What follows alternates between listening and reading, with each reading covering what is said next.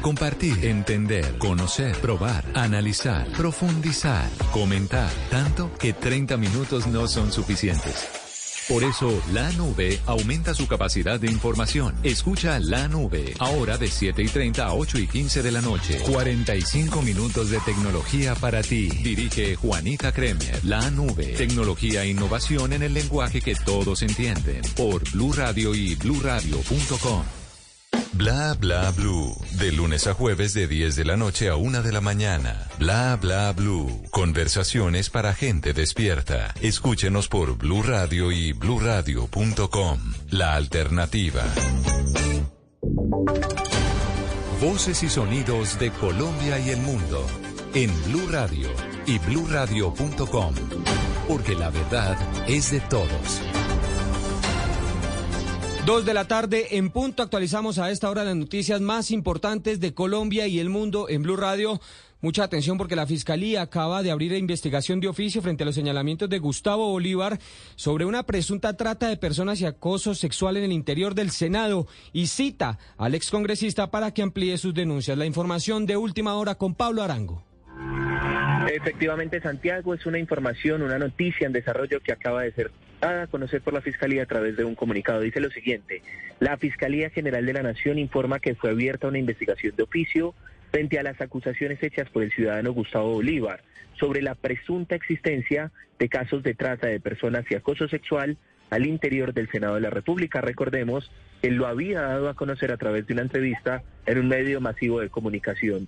También dice el comunicado, la Fiscalía citará el próximo viernes 13 de enero al señor Gustavo Bolívar para que amplíe sus señalamientos.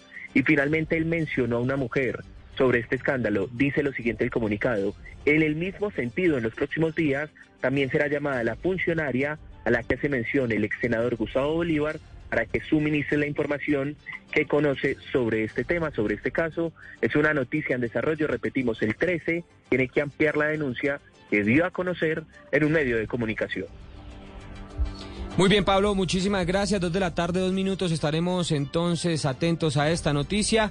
Por otro lado, sigue la tensión política en Brasil luego de la violenta toma de la sede de los tres poderes ocurrida ayer en la tarde por simpatizantes del expresidente Jair Bolsonaro, quien en las últimas horas fue hospitalizado en la Florida por cuenta de dolores abdominales. Esto mientras el Tribunal Superior suspendió al gobernador del Distrito Federal. La actualización de todo lo que ha ocurrido en Brasil, Andrés Carmona. Así es, Santiago, y es que a pocas horas de que simpatizantes suyos tomaran violentamente las sedes del Congreso, el Tribunal de Justicia y el Palacio de Planalto, el, el expresidente brasileño Jair Bolsonaro fue internado en el hospital Advent Health Celebration de Orlando, Florida, en los Estados Unidos, por dolores abdominales, según precisa el diario O Globo. cabe recordar que el exmandatario ultraderechista fue sometido a varias cirugías por dolores abdominales luego del atentado que sufrió en 2018 cuando fue apuñalado durante un mitin político. Esto ocurre mientras que el Tribunal Supremo de Justicia de Brasil suspendió al gobernador del Distrito Federal de Brasilia, Ibanez Rocha, eh, por una duración de 90 días. El magistrado Alexandre de Moraes, que atendió la petición de aliados del presidente actual, Luis Ignacio Lula da Silva, indicó que la escalada violenta contra la sede de los tres poderes solo podía ocurrir con la anuencia y hasta la participación efectiva de las autoridades competentes por la seguridad pública e inteligencia. Además, este tribunal exigió a las fuerzas de Brasilia liberar cualquier edificio público ocupado por seguidores de Jair Bolsonaro. Le comento que hasta el momento hay alrededor de 1.200 detenidos. Estos partidarios del expresidente defienden que el partido de Lula infiltró vándalos con el objetivo de desprestigiar lo que ellos llamaron una manifestación pacífica, pero que como se ven en las imágenes de Pacífico no hubo nada. Santiago. Dos de la tarde, cuatro minutos. Entre lágrimas, el presidente Gustavo Petro aseguró desde Chile que la revolución armada no es necesaria e hizo un llamado para hacer un pacto político en toda América Latina. Mateo Piñeros. Durante su visita oficial a Chile, el presidente Gustavo Petro se reunió con su homólogo Gabriel Boric y desde el Palacio de la Moneda acordaron trabajar por el medio ambiente, la transición energética y la paz de Colombia. En este punto, Petro se refirió a las razones por las que llegó a la guerrilla del M-19 y dice que en un momento el voto popular no se respetaba y consideró que no había otro camino diferente al de las armas. Y ahí se fue una adolescencia y una juventud no la mía, la de millones de latinoamericanos. Mi generación joven, Colombia quedó devorada por la violencia. ¿Nos equivocamos o no? Pero creímos, esos jóvenes, que si ese era el camino, lo tomábamos. En el mismo sentido, explica que la democracia está en riesgo en América Latina e hizo un llamado a todos los países de la región para hacer un nuevo pacto y proteger las instituciones democráticas. A los sobrevivientes de la lucha por la democracia de todos los colores, de todos los países, para que hagamos un nuevo juramento como Bolívar, el juramento de un gran pacto democrático para toda América Latina que se perpetúe en las generaciones de 100 años de soledad. Al presidente Petro lo acompañan en esta visita oficial la jefe de gabinete Laura Sarabia, el canciller Álvaro Leiva y la ministra de Minas Irene Vélez. Gracias Mateo y los acompañamos con actualizaciones permanentes sobre el plan retorno hasta ahora en las principales vías del país. ¿Cómo avanza el ingreso de viajeros en Bogotá? ¿Qué dicen las autoridades? Julián Peña. Santiago del sector movilidad presentan un balance positivo del plan éxodo y retorno para este puente de Reyes en Bogotá. Desde el viernes han salido más de 703 mil vehículos y al momento han ingresado cerca de 750 mil con una velocidad promedio de 33 kilómetros por hora. Esto a corte del mediodía en los nueve corredores de ingreso a la ciudad. De Yanira Ávila, secretaria de Movilidad de Bogotá. Recordemos que nuestro pico y placa regional arranca a las 12 de mediodía hasta las 4 de la tarde para ingreso de placas pares y de 4 a 8 de la noche para placas impares. Recordemos adicionalmente que tenemos habilitado nuestro reversible de la carrera séptima desde el puente de la Caro hasta la 180 de 2 y media a 10 de la noche. Entonces estamos acompañando a todos los ciudadanos, regulando tránsito, canalizando, minimizando siniestros viales para que la entrada a Bogotá sea un éxito para todos los bogotanos. Igualmente han realizado un trabajo articulado entre las 150 personas personas del grupo de gerencia en vía, 250 agentes civiles y 600 policías de la seccional de tránsito y transporte de Bogotá. Mil gracias, Julián. Muy importante entonces recordar que a esta hora y hasta las 4 de la tarde se permite el ingreso a Bogotá por las nueve principales vías, corredores viales de ingreso a los vehículos terminados en placa par en este momento y hasta las 4 de la tarde y a partir de las 4 de la tarde se permitirá hasta las 8 el ingreso de placas impares. Muy bien, eh, Julián, y al menos 40 mil vehículos se movilizan en este puente festivo en las vías de norte de Santander. Las autoridades de tránsito realizan un mayor despliegue para reducir los niveles de accidentalidad. Richard Quiñones. Más de 87 unidades policiales están desplegadas en seis puntos estratégicos de la vía Cúcuta-Bucaramanga y en la ruta que conduce hacia la zona del Catatumbo. Las autoridades han logrado reducir los niveles de accidentalidad. Solo un hecho se ha presentado en la vía que conduce desde Pamplona hacia Bucaramanga. El mayor José Daniel Ortiz, jefe de la seccional de Policía de Tránsito y Transporte de Norte de Santander. Hemos tenido buen flujo vehicular. Tenemos más vehículos saliendo que ingresando en el momento. Se prevé que en horas de la tarde la dinámica cambie y ya sea el ingreso ingreso de vehículos, lo que nos de pronto nos afecta un poco la movilidad. Lo que el transcurso de este fin de semana, Puente de Reyes, hemos tenido un ingreso de aproximadamente 17 mil vehículos y una salida de aproximadamente 20 mil vehículos. Eso nos da una cifra de 37 mil vehículos aproximadamente moviéndose. Prevemos que para el día de hoy se puedan llegar a mover más de 6 mil vehículos. Las ferias y fiestas de Bochalema y Gramalote también movilizaron un alto número de conductores. A esta hora la movilidad es tranquila. Para horas de la tarde podría aumentarse la movilidad. Y en el departamento de Quindío las autoridades mantienen presencia en las vías para facilitar la movilidad en el plan retorno de este lunes festivo. Nelson Murillo, ¿qué novedades se han presentado en el departamento hasta el momento? Hasta el momento, en materia de novedades en las vías del Quindío, la policía confirma que entre Calarca y Cajamarca solo se registró la caída de un vehículo que perdió los frenos en el kilómetro 8. Al respecto se refirió la coronel Alba Lancheros, comandante de la policía en el Quindío. El conductor, el señor Oscar Danilo Soto, logra saltar del vehículo y se encuentra ileso. Es importante resaltar que el vehículo transportaba 35 toneladas de carbón y cubría la ruta Bogotá-Buenaventura. En este momento la vía se encuentra con paso a un carril mientras se realiza la Policía de Carreteras en el Quindío también confirmó que se mantiene la restricción a vehículos de carga hasta la una de la madrugada de este martes. Noticias contra reloj en Blue Radio. Dos de la tarde, nueve minutos, mientras el presidente de Brasil, Lula da Silva, inspecciona los daños en el Palacio de Planalto tras el asalto por seguidores de su antecesor. Rusia y China acaban de condenar el ataque a la democracia en ese país suramericano. La cifra 2.300 vacantes para operadores está buscando Transmilenio en Bogotá para quienes quieran vincularse laboralmente. Los requisitos y la forma para aplicar a estas opciones de trabajo lo pueden hacer de manera virtual en la página web del Sistema Masivo de Transporte. Y estamos atentos al fabricante de coches de lujo Rolls Royce, porque pese a la crisis económica que se vive en el mundo, la empresa fabricante de vehículos registró en 2022 sus mayores ventas anuales en sus 118 años de historia. Solo el año pasado vendieron más de 6.000 unidades. Dos de la tarde, nueve minutos. Estas y otras noticias las encuentra ya en blurradio.com. Nos puede seguir en Twitter, arroba blurradioco. Continúen con los mejores podcasts de Boombox. El condado de Santa Clara está atravesando una sequía extrema, pero con la temporada de lluvias a la vuelta de la esquina, ¿sabías que pueden ocurrir inundaciones con cualquier lluvia?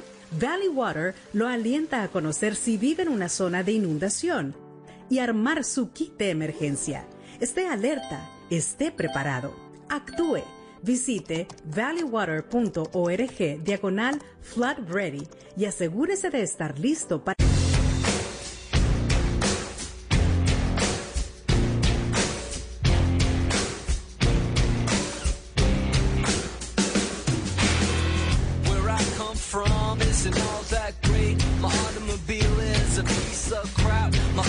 Sense is a little whack, and my friends are just as screwy as me.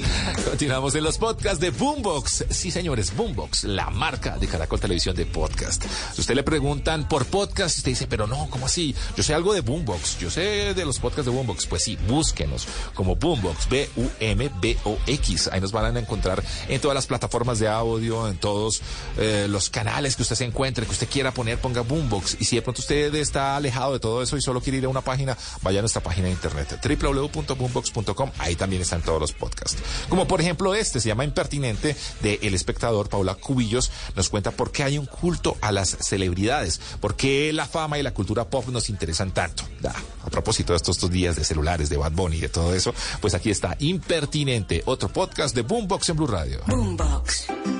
¿Qué es divertido? No, no, nada. Es solo que ambos cinturones lucen exactamente iguales para mí. Pero sigo aprendiendo de todo esto. ¿De todo esto? Esta es una legendaria escena de la película El Diablo Viste a la Moda del director David Frankel, protagonizada por Meryl Streep y Anne Hathaway. Andrea, una aspirante a periodista, consigue un empleo como secretaria de Miranda Priestley, la editora de una de las revistas más importantes de Nueva York, Runway. En esta escena, Andy deja ver el estigma que tiene sobre la industria de la moda, un tema sobrevalorado que no tiene nada que ver con ella, a lo que Miranda responde con un exquisito monólogo sobre cómo la ropa, la moda, el gusto y la estética sí que impactan en cada uno de nosotros, desde lo individual, lo social y cultural, más que queramos creer lo contrario. Y es muy curioso que pienses que hiciste una elección que te exenta de la industria de la moda cuando, de hecho, estás usando un suéter que fue seleccionado para ti por estas personas de una pila de cosas. Así como la industria de la moda, hay otros temas de discusión que son susceptibles a los estigmas. Al clásico comentario de eso es irrelevante, la gente debería preocuparse por las cosas que verdaderamente importan. La farándula es un gran ejemplo de ello. A mí qué me importa si Shakira y Piqué se divorciaron. ¿Para qué perder mi tiempo con el rumor de que Adam Levine le fue infiel a su esposa Beatty Prinslow? ¿Por qué sacan una noticia sobre Kim Kardashian quitándose los implantes mamarios? Ah, las celebridades. ¿Por qué nos llaman tanto la atención? ¿Por qué las admiramos o detestamos tanto al punto de abrir conversaciones al respecto? ¿Por qué las noticias sobre sus vidas se venden tan bien? ¿Por qué la sociedad les exige a las celebridades ser modelos a seguir? ¿Y qué tiene que ver eso conmigo? Una persona seria que no le importa lo que pase con esta gente. Hablemos sobre eso.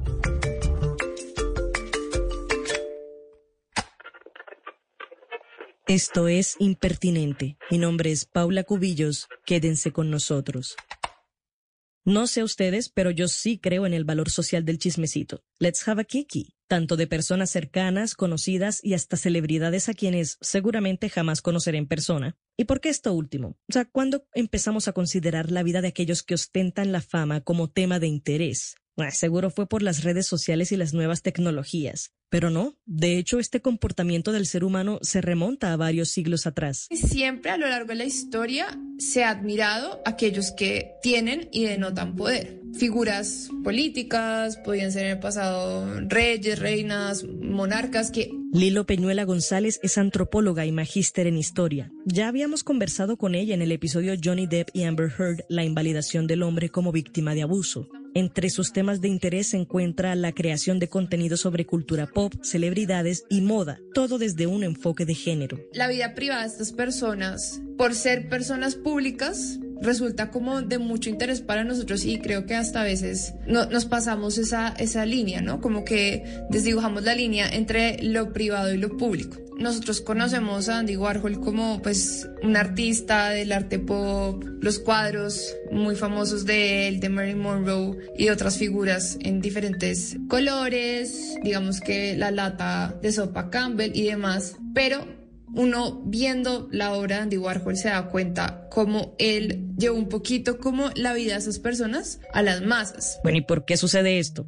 ¿Por qué este culto a las celebridades? Esta manera de, de admirar a, a cierta celebridad implica mediar con otras personas que también la admiran, una de las relaciones sociales y, y esto vuelvo y reitero, nos brinda como un posicionamiento social que es súper importante. Como seres humanos estamos llamados todo el tiempo, más bien estamos construyendo en todo momento de nuestras vidas procesos rituales. Eh, cuando te gradúas es un proceso ritual, es un proceso de paso donde te dice que tú estás haciendo el salto de tu vida como estudiante a tu vida como desempleado, como empleado, si, es el caso. Eh, entonces creo que también esta admiración por las personas va marcando esos procesos en la vida de, del ser humano, va marcando también en cierta medida esas ritualizaciones, esos procesos que marcan las etapas de eh, a quién admirabas cuando tenías cinco años y a quién admiras ahora y a quién vas a admirar posiblemente en, en unos años. Luis Miguel Palacio es estudiante de antropología. Pertenece al semillero de investigación Cultura, Violencia y Territorio del Instituto de Estudios Regionales de la Universidad de Antioquia. Explica que aquella esencia de adorar a elementos de la naturaleza y dioses mitológicos permanece hoy en la forma como percibimos a las celebridades. Lo que han cambiado son las maneras. Incluso antes de los 60 siempre había rumores, ¿no? Por ejemplo, los actores de Hollywood, del viejo Hollywood, que eran gays. Y se rumoraba, no, es que este es tal y tal y tal. Entonces yo creo que ha sido una combinación de, medios, del interés de las personas, cómo han cambiado los medios de comunicación, ¿cierto? Porque pues eh, revistas, televisión y ahora tenemos las redes sociales, ¿sí? Ahora ni siquiera son los medios los primeros en enterarse, sino los usuarios de redes sociales. Pero, uh, ¿esto es bueno? O sea, ¿está bien convertir la vida privada de otras personas en un negocio o en noticia? Porque hemos visto, por ejemplo, lo que la industria de la música, la industria del cine y los medios de comunicación le han hecho a figuras como Britney Spears a lo largo de su carrera, o cómo el síndrome de adoración a las celebridades le ha costado la vida a artistas como John Lennon, quien fue asesinado por Mark David Chapman, un fan que estaba indignado por el estilo de vida que llevaba el cantante y por el famoso comentario los Beatles son más populares que Jesús. O podemos mencionar el intento de homicidio de Ricardo López, un enfermizo y obsesivo fan de Björk, quien después de enterarse que la artista islandesa había empezado una relación con el músico Goldie, planeó asesinarla enviando una bomba de ácido sulfúrico dentro de un libro agujereado hasta Londres. López se suicidó después de enviar el paquete con un arma calibre 38, quedando todo registrado en video.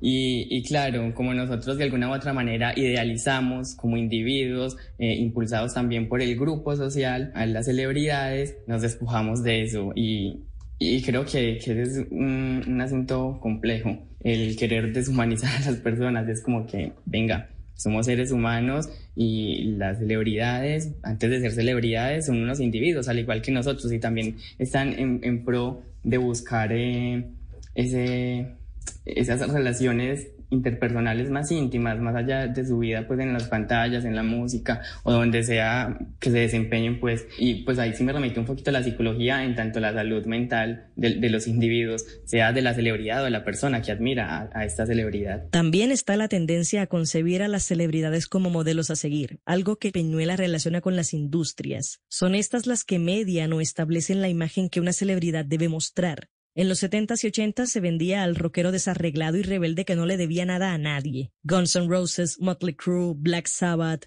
Luego, en los 90, con la introducción de las boy bands como New Kids on the Block, los Backstreet Boys o UF, se cambió a los chicos malos por los chicos buenos. O sea, Britney Spears sale a la fama a los 16, 17 años y todo el mundo estaba concentrado en la virginidad de una niña. Entonces, cuando Justin Timberlake revela que él le quitó la virginidad a Britney, que además horrible seguir hablando de eso, todo el mundo, no, Britney es mala. O sea, ella dejó de ser una buena persona porque tuvo sexo. Ese modelo no lo vende las industrias y nosotros a veces caemos en la trampa. Tú y yo ya lo hablamos la vez pasada y creo que lo que pensamos la vez pasada cambió totalmente distinto una vez se desarrolló el juicio entre Amber Heard y Johnny Depp. Y es que pensábamos que sí, que Johnny Depp solo era la víctima y resulta que no. O sea, era una cuestión muy pesada. O sea, entre esos dos, los dos fueron víctimas, victimarios. Conocemos ahora que, digamos, había unas pruebas que no se sabían sobre hambre, o sea, se escogieron unas pruebas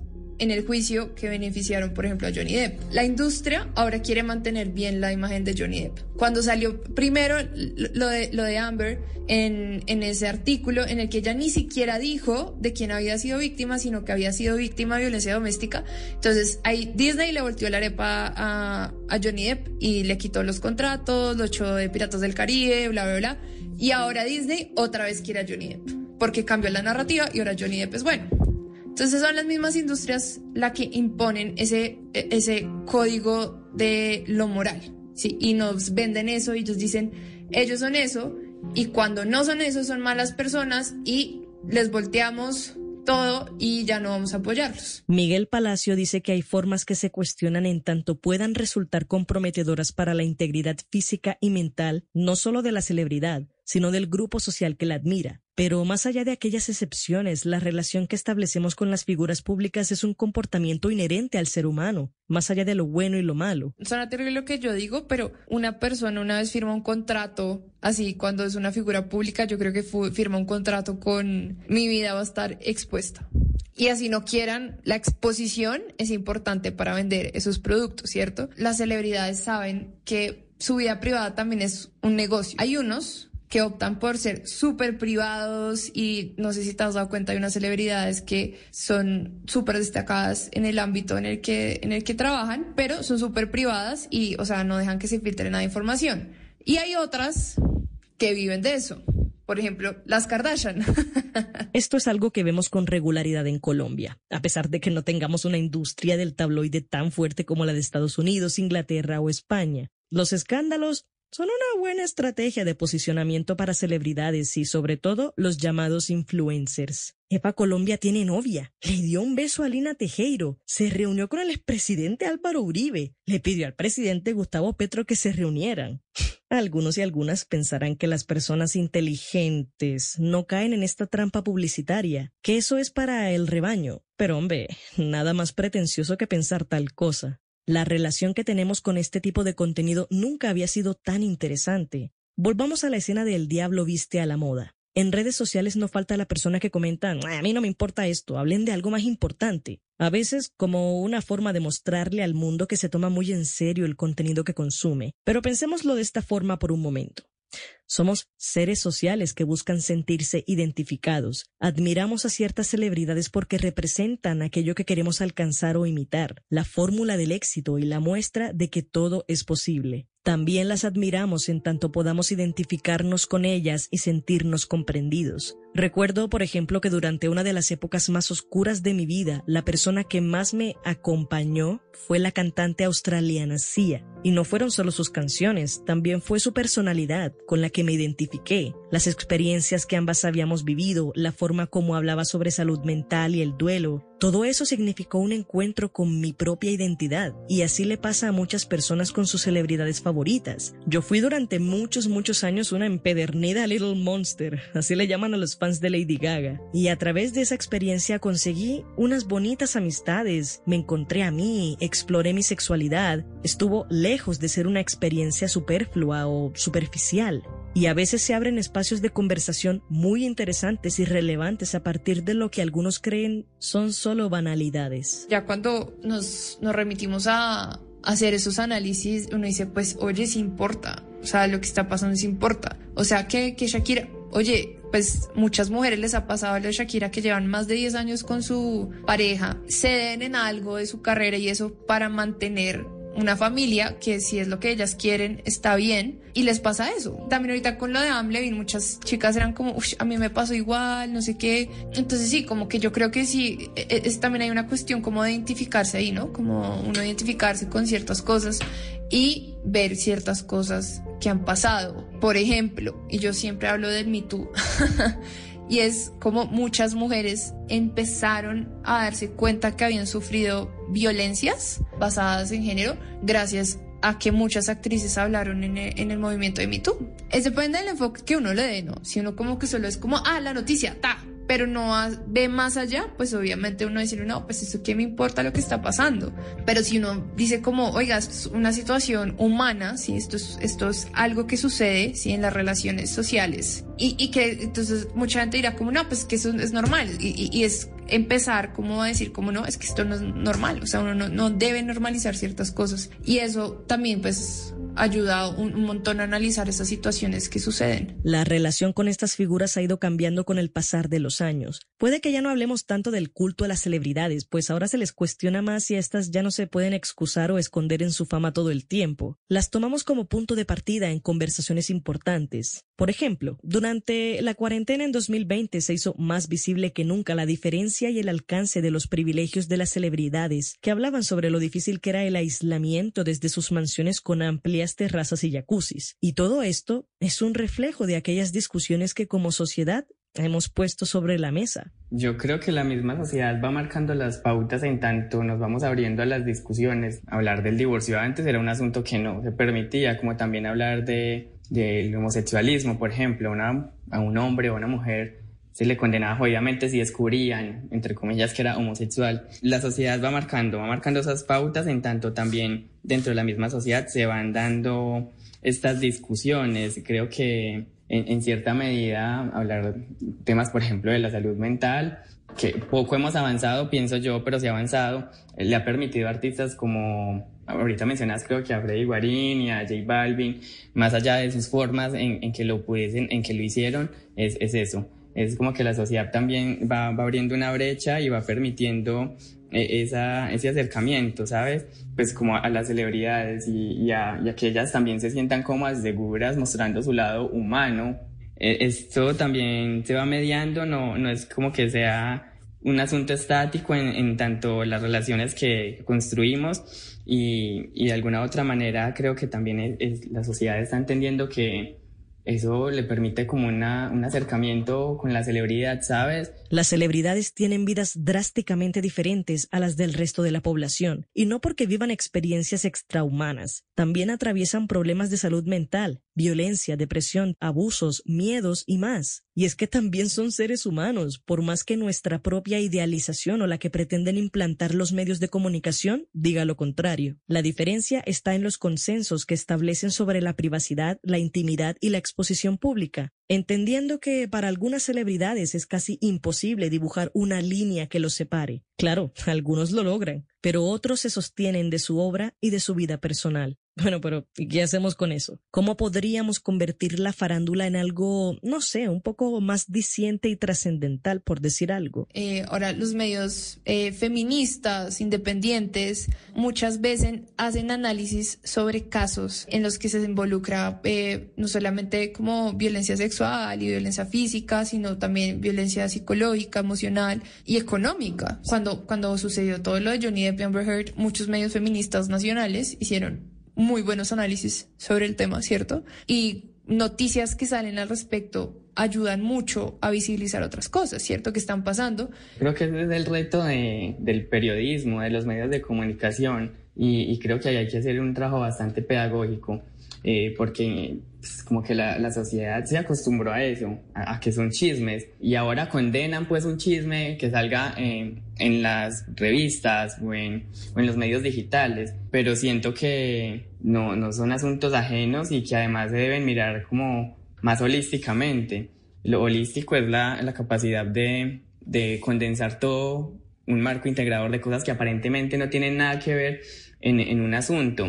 Eh, el divorcio de Gerard Piqué y Shakira, más allá del chisme de que se divorciaron y qué bueno o qué malo, para algunos hay discusiones de fondo con eso y, y creo que ese es un, un atrayente para discusiones más de fondo, venga, pero ¿qué hay detrás de un divorcio? Y creo que ahí se puede empezar a, a, a tejer otro tipo de información. Y, y, desde ahí creo que se puede empezar a, a cambiar como, como esta condena social que reciben las noticias de farándula, ¿sabes? Afortunadamente, estos espacios se están dando. Lilo Peñuela hace este ejercicio desde sus cuentas en Twitter y TikTok. Síganla como arroba historywithlilo. Es refrescante. Da paso a discusiones que son tanto entretenidas como significativas. Y no lo digo yo, lo dicen las cifras. Tiene miles de seguidores, su contenido encaja muy bien en las plataformas. Y es que Miguel Palacios mencionaba que las redes sociales también permiten vernos a nosotros mismos como celebridades en nuestro propio mundo. Compartimos experiencias, contamos historias para los close friends en Instagram o en el círculo de Twitter, hacemos hilos, threads en Reddit y mucho más. Cada día estamos más conectados, con lo bueno y lo problemático que eso implica, por supuesto. Tú sigue hablando sobre tus celebridades favoritas. Sorpréndete, indígnate o alégrate con lo que les pase, pero también reconoce los límites. No seas un Mark David Chapman o un Ricardo López. Identifica si tu afición por las celebridades es una respuesta a tu sensación de aislamiento o de vacío, si se está saliendo de control. Si genuinamente no te interesa el mundo de la farándula o la moda, no pasa nada. Establece tus propias dinámicas sociales. Habla de lo que te gusta, deportistas, figuras políticas, filósofos, lo que quieras. No olvides que, como tú, hay otras personas con intereses afines con quienes te puedes hallar. Y si sí te gusta la cultura pop, no dejes que los estigmas sobre el tema te impidan comportarte como el ser social que eres. Echa chisme, echa cuento, haz análisis, relaciónate con los demás, busca y encuentra tu lugar en el grupo.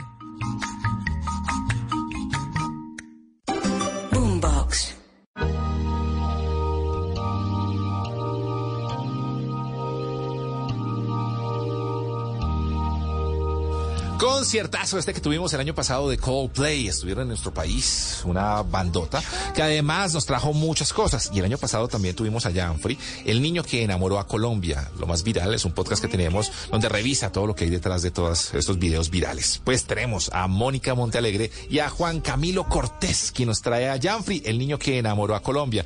Es eh, un episodio donde el niño viral se robó pues el corazón, pero también unos minutos de estos señores. La pasamos muy bien con este podcast. Aquí está lo más viral. Otro podcast de Boombox en Blue Radio. Boombox.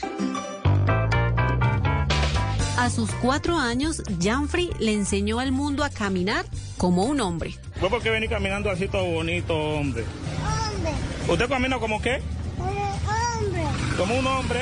Ah. En cuestión de segundos, el video que su tío Bernardo grabó en una calle de Esmina Chocó se viralizó Hoy lo han visto más de 67 millones de personas en el mundo en la red social de TikTok. Pero Juan Camilo, ¿qué historia hay detrás de ese video? ¿Y qué pasó con Janfrey después de hacerse tan viral? Pues Mónica, lo último que se viralizó de Janfrey fue que lo vimos teniendo un día tenaz. No, yo quiero que lo diga otra vez y que lo diga como lo dice Janfrey. Así lo dice, un día tenaz.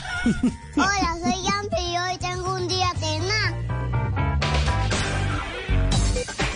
Hoy todo se puede viralizar en las redes sociales. ¿Vos por qué venís caminando así todo bonito, hombre? Hombre. ¿Usted camina como qué? Hombre.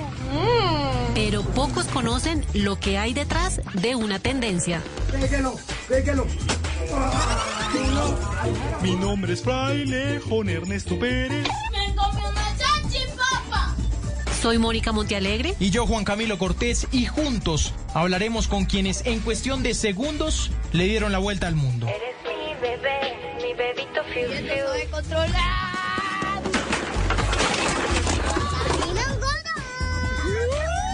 Acompáñenos a descubrir en este podcast las historias detrás de lo más viral. Cada 15 días un episodio nuevo en Boombox y todas las plataformas de audio. Bienvenidos. Nada más siento el corazón. Me amo, te amo. Pues hoy estamos con la familia Emple. Tatiana, que es su madre, su padre y, y su tío. Tatiana, ¿cómo va Janfrey? En este momento estamos muy bien, gracias a Dios. Hace poco tuvo una recaída, pero ya estamos bien. ¿Y cuál fue la recaída, Tatiana? Tuvo un bajón de azúcar, Sí. eh, hizo hipoglicemia, pero ya lo llevamos al médico y rápidamente lo establecieron. ¿Qué hay detrás de la historia de ese niño que nos conquistó a todos? Bueno, Frías nació el 21 de diciembre del 2017 con una hipoglicemia no especificada. Él empezó a convulsionar desde el primer día en que nació y, y lo dejaron ocho días hospitalizado. Tiempo después le diagnosticaron hipotiroidismo y eso es lo que hace que se le baje el azúcar y tenga convulsiones. Pero digamos que está en tratamiento ahorita. ¿y ¿Qué dicen los médicos? Sí, él está en tratamiento, le están tratando principalmente pues las hormonas porque de ahí pues depende todo. Janfrey, ¿cuántos años tiene, Tatiana? Tiene cuatro años. Él tiene cuatro años. Tatiana, ¿cómo ha sido el sistema de salud en Ismina Chocó con Janfrey? ¿Cómo se ha portado? ¿Han tenido que trasladarse a otra ciudad? La salud de Janfi no se trata acá porque no acá no hay como los especialistas y el hospital acá no tiene los recursos para tratarlo a él. Simplemente son las urgencias, o sea, se le bajó el azúcar y yo no lo puedo controlar en la casa, yo lo llevo, allá le ponen pues un suerito y ya no es más lo que ellos pueden hacer porque pues no, no hay cómo. Hasta ahora no hemos tenido la necesidad de trasladarlo pues por una urgencia. No, él cada cuatro meses o cada tres meses tiene controles en entonces lo llevamos allá.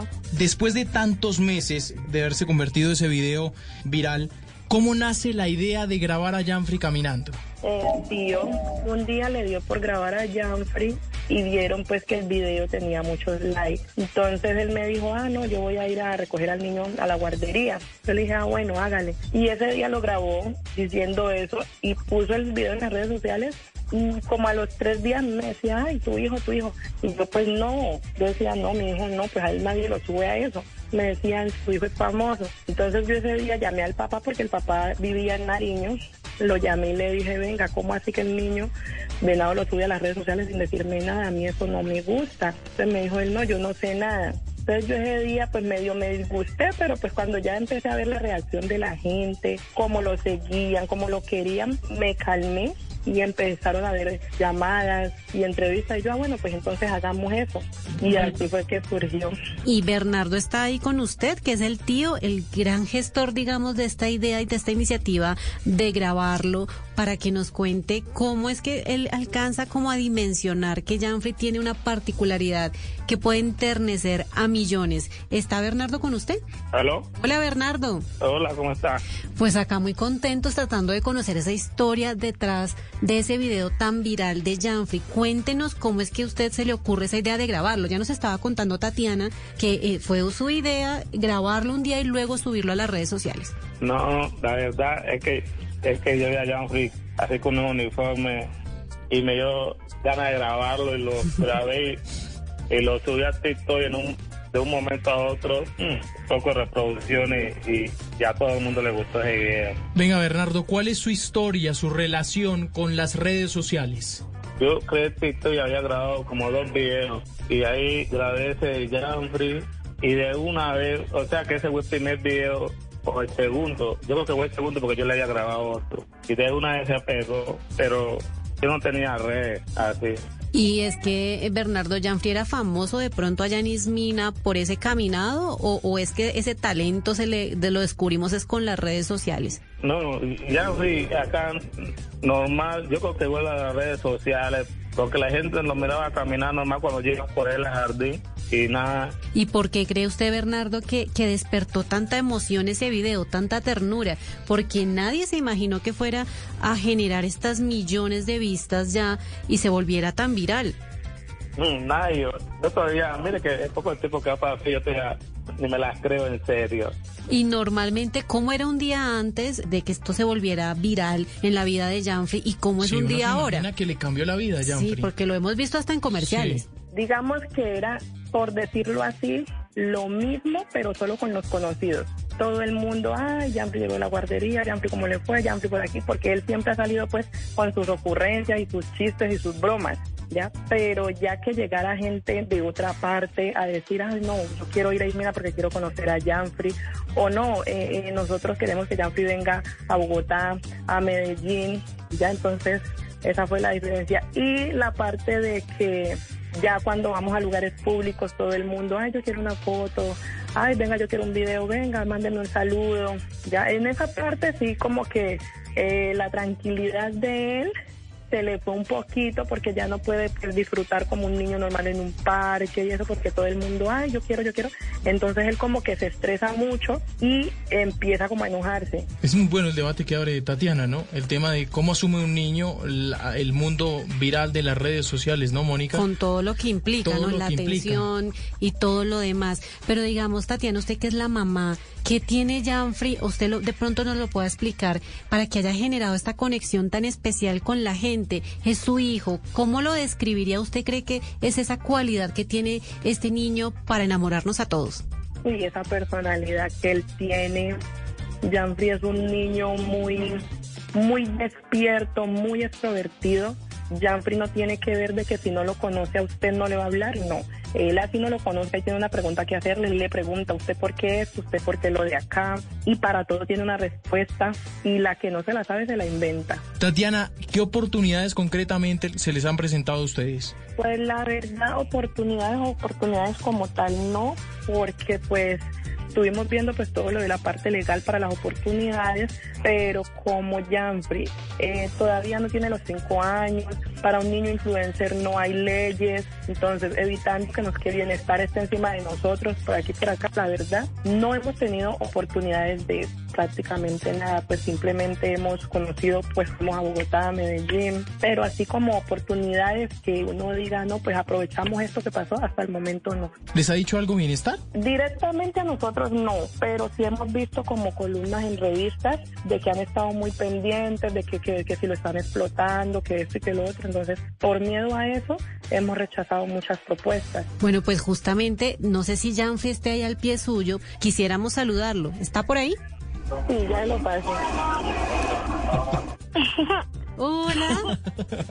¿Qué está haciendo Janfrey? Cuente. ¿Qué estás haciendo? Viendo muñequitos. ¿Y qué muñequitos ve? Saluda a todos la- a, a mis seguidores, que los quiero mucho. Ay, no. No, me mató el, me mató el corazón, nos mató a El todos. momento de lo más viral. Ese es el momento de lo más viral. Janfrey, ¿te gusta grabar videos? Ya salió corriendo. Ya salió corriendo. Bueno, pero Gracias por con ese, saludo, sí, nos sí, llegó al alma. Tatiana, venga, coméntenos una cosa. A mí me llama la atención. Janfrey es consciente de lo que son las redes sociales, entonces. En cierta parte sí, porque él, sea, él me dice, mami, préstame el celular, que yo quiero ver mis videos en Facebook. O sea, él lo que no es consciente es porque hay mucha gente que cuando le piden fotos y cosas así, y él dice que no, hay mucha gente que dice que, ay, que es que a Janfrey le subió la fama en la cabeza, ay, Janfrey se agrandó. Pues acá se usa mucho la palabra agrandado y todo eso. Hay gente que dice ah, que no, que, que como ya tiene plata se volvió así, que así que lo otro. Entonces cuando a él le dicen eso, él se enoja. Pues que sirva esta entrevista también para mandar un mensaje de que sean conscientes Que es un niño, de que es ¿no? un niño Es un que niño. todavía no es consciente de lo que es saltar al mundo de la fama y ser, ser viral en redes sociales. Mónica, ¿le parece si hablamos un poco más de la vida en Ismina, Chocó? Sí, esa región tan hermosa de Colombia que además muchos la estamos conociendo a través de Janfrey. ¿Cómo es Ismina? ¿Cómo, ¿Qué es lo más lindo de Ismina que nos pueda compartir? Uy, no, Ismina, o sea, para mí Ismina es lo mejor, una ciudad súper acogedora en el sentido de la seguridad. Me gusta mucho vivir acá por eso. Todo el mundo se conoce con todo el mundo. Tatiana, a ustedes recientemente les llega la oportunidad de un comercial de una marca muy importante. Cuéntenos el detrás de cámaras de ese comercial. Pues es allí donde, donde nosotros empezamos como a ver la gran capacidad que Janfrey tiene porque no hubo un libreto. Le dijeron, repita esto dos veces. Entonces dijo una persona que dijo, no, no se lo hagan repetir más porque hay que cambiar algo. Resulta que hicieron la primera toma y quedó, ahí quedó, con una sola toma. Y ahí y es que de ahí es el éxito, Mónica, de lo Es que espontáneo que es la el comercial. naturalidad. Sí. Yo creo entonces que estamos hablando de un niño que, no sé, de pronto en unos años quiera ser actor o algo así. ¿Qué le dice él? ¿Él, él con qué sueña? No, pues ya en ese momento quiere hacer muchas cosas. Él dice que quiere ser policía, pero para manejar carros porque él es adicto a los carros y a las motos. Eh, muchas veces dice que quiere ser futbolista. Él en sí quiere ser de todo. Y, y usted, Tatiana, ¿cómo se lo sueña? ¿Qué, ¿Qué sueña para su hijo? Pues la verdad, hasta ahora yo solo quiero que él sea una persona de bien, que le sirva a la sociedad, que lo que sea que él escoja lo haga para bien. Tatiana, ¿cuáles son esos retos como madre de tener un hijo tan viral, tan famoso? Eh, hay mucha gente que llega a la casa, por ejemplo, gente que yo no sé de dónde es. Eh, no, venga, yo quiero llevar a Jancy al parque, venga, lo queremos invitar a, aquí, allá. A veces me lo invitan a partes donde yo digo, no, pero es que eso no es un lugar para, para un niño. Eso no, ya por allá no puede ir. Hay mucha gente que hasta se enoja, pero pues ellos deben de entender que yo no puedo exponer al niño simplemente que porque ellos quieren tenerlo en lugares que no son buenos para menores de edad.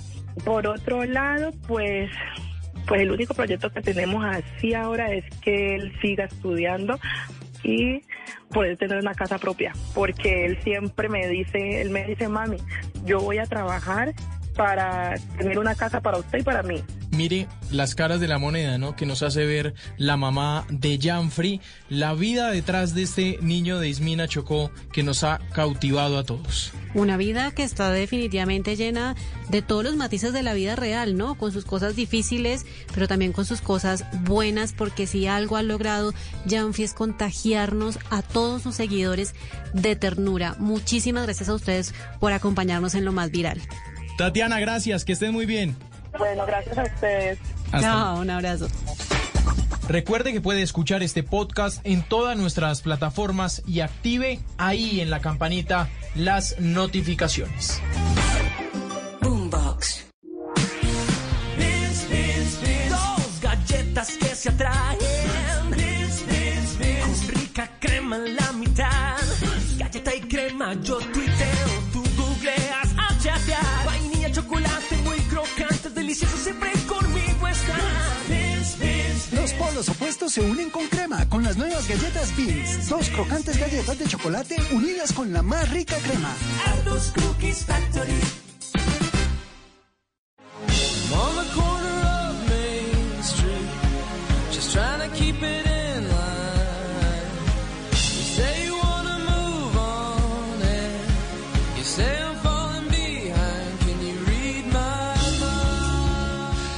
También estuvieron en 2022 visitándonos. Esa canción es Read My Mind, la agrupación The Killers, pasando en esta tarde de Boombox Podcast. Estamos revisando y estamos también contándoles y mostrándoles a ustedes los podcasts que tenemos en Boombox. Tenemos a Mabel Cartagena, que tiene su podcast, se llama así Los Cuentos de Mabel. Lo pueden encontrar en todas las plataformas, lo buscan así, Los Cuentos de Mabel.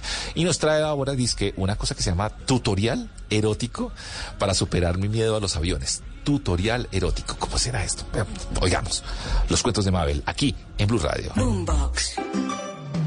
Hola a todos y bienvenidos a Los Cuentos de Mabel. Les voy a ahorrar 5 millones de pesos en terapia porque a mí me duró esa terapia nueve meses. Miren, yo me conozco todos los baños de todos los aeropuertos a nivel nacional, mundial, intermunicipal, todo.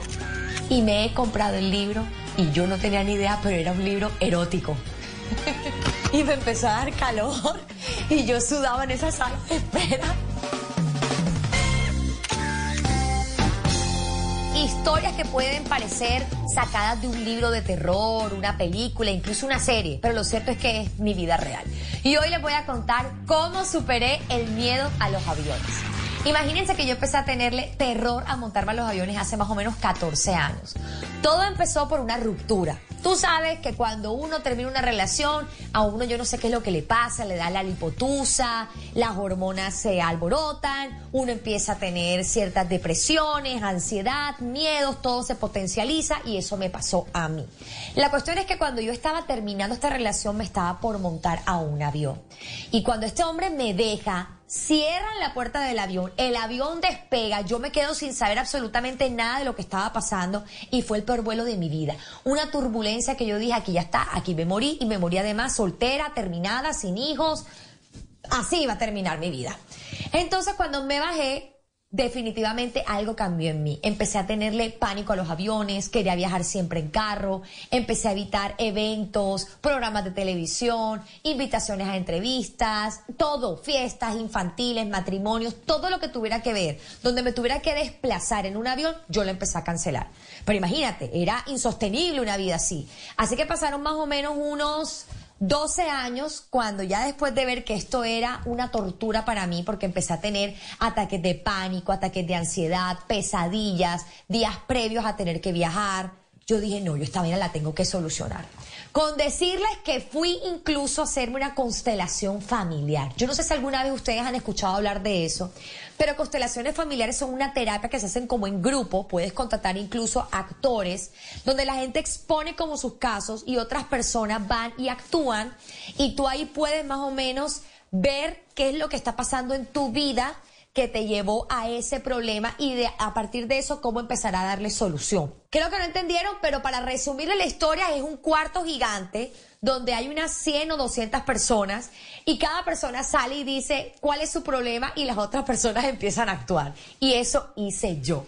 Así que salí, me puse a llorar, conté qué me había pasado con el tema de los aviones, el psicólogo y el especialista de las constelaciones familiares empezaron a decirme, Claro, esto se debe a que tu mamá te llenó de temores y tu exnovio te llenó de ese temor del vacío, del nido. Y yo quedé como en las mismas, pero yo dije, ah, esto tiene que ver entonces con esto, voy a solucionarlo. Entonces, como ya yo no quería como exponer tanto mis sentimientos frente a tantas personas, porque finalmente yo era una imagen pública, dije, me voy a conseguir otra psicóloga. Y ahí fue cuando empezó esta historia que de verdad se la voy a recomendar porque sé que en este momento hay muchas personas que le tienen terror a los aviones y yo hoy le tengo la solución. Le voy a ahorrar 5 millones de pesos en terapia porque a mí me duró esa terapia nueve meses. Lo primero que hice fue elegir a una psicóloga especialista en fobias. Entonces yo empecé a acudir a donde ella y obviamente empecé a hablar y a hablar y a hablar y a sacar todo lo que había en mí, lloraba, ella anotaba números, cosas. Y yo empecé a hacer mi terapia, pero la verdad es que no había solución todavía. Yo me montaba todavía en los aviones y seguía yo con ataques de pánico, ataques de ansiedad, terrores previos antes de montarme el avión, me daba de todo. Miren, yo me conozco todos los baños de todos los aeropuertos a nivel nacional, mundial, intermunicipal, todo. Porque yo lo primero que hacía cuando llegaba al aeropuerto era correr al baño. Ya saben hacer qué, de los nervios. Y bueno, hasta que un día la psicóloga me dijo, listo, vamos a, a empezar terapia neurolingüística es que se llama. Esa que te desconectan el cerebro y supuestamente te enseñan a aprender de nuevo. O sea, primero te desaprenden todo lo que tu cerebro, que es un computador aprendido, y luego te vuelven a enseñar. Y entonces ella empezó como a hacerme unos, unos tips para poder quitar como el control de lo que yo tenía a la hora de montarme en un avión. Y resulta que eh, lo primero era, por ejemplo, no hacer controles de chequeo. No podía hacer el web check-in, cosa que para mí era súper importante porque yo quería estar siempre en primera fila. No sé por qué, yo siempre he dicho que de la, del ala para abajo siempre se va a sentir más la turbulencia. Y eso sí, si uno se llega a desjetar en un avión, el que está en ejecutiva se muere igualito que el último. Pero yo me sentía más segura si hacía web check-in y me ponía de primera. Y me gustaba ir siempre en ventanilla, porque yo no sé por qué, yo era como Sí, como coordinadora de vuelo. Yo necesitaba estar viendo siempre por dónde iba el avión. Si pasaba una nube, si iba a haber turbulencia, si era el cielo despejado, nublado, todo lo quería ver. Entonces lo primero que me tocó fue hacer fue eso. Entonces nunca más volví a hacer web check-in y para mí eso era terrible, me sudaban las manos. Ustedes ya saben que cuando uno hace web check-in te ponen en la silla 37 por allá F, Z, casi sentada en el inodoro. Entonces, nada, yo eh, empecé a hacer esto y lo próximo que me hicieron hacer fue hacer una desconexión visual auditiva. Y aquí es donde viene lo chistoso del cuento. Me ha dicho la psicóloga que yo tenía que elegir música que fuera muy escandalosa para que yo estuviera todo el tiempo como con el oído completamente concentrado en la música y no en las órdenes que daba el piloto. Oigan, yo era de las que mandaba callar a todo el mundo en el avión porque tenía que escuchar qué decía el piloto. Aunque no se le entendiera, yo le entendía. Pero yo quería saber la temperatura, cómo iba a estar el clima, en qué kilómetros íbamos, todo lo quería saber. Entonces, no, esto me lo quitaron de una. Y lo otro era lo visual no podía ver nada, tenía que estar concentrada en un libro. Y cuando a mí me dijo eso, yo dije, esto va a ser un fracaso, voy a perder mi plata, porque definitivamente a mí no soy muy de lecturas. Yo en este momento en el que estoy como tan nerviosa, con la ansiedad alborotada, ponerme a leer era lo, miren, lo último que yo iba a hacer era ponerme a leer. Así que me dijo, te vas a comprar un libro y aquí tomen nota para que lo pongan en práctica. Vas a comprar un libro, pero tiene que ser un libro que te súper enganche. Y lo vas a empezar a leer en la sala de espera. Y yo, listo, yo anotaba todo. Un libro que me enganche y lo empiezo a leer en la sala de espera. y después, cuando estés en el avión, lo empiezas a leer con la música escandalosa todo timbal. Y yo, listo, bueno, tengo que ver qué, qué playlist me bajo, o sea, qué pongo, merengue, reggaetón ¿Qué voy a poner? Diomedes, no tengo ni idea. Y cuando vayas a aterrizar, pin, cierras el libro. Y yo, ay, ¿cuál es la gracia? Y me dice, mira, la gracia es que el cerebro va a empezar a identificar placer. Y yo, placer, sí, placer. Cuando tú estés arriba en el avión, vas a estar desconectada la parte auditiva y la parte visual.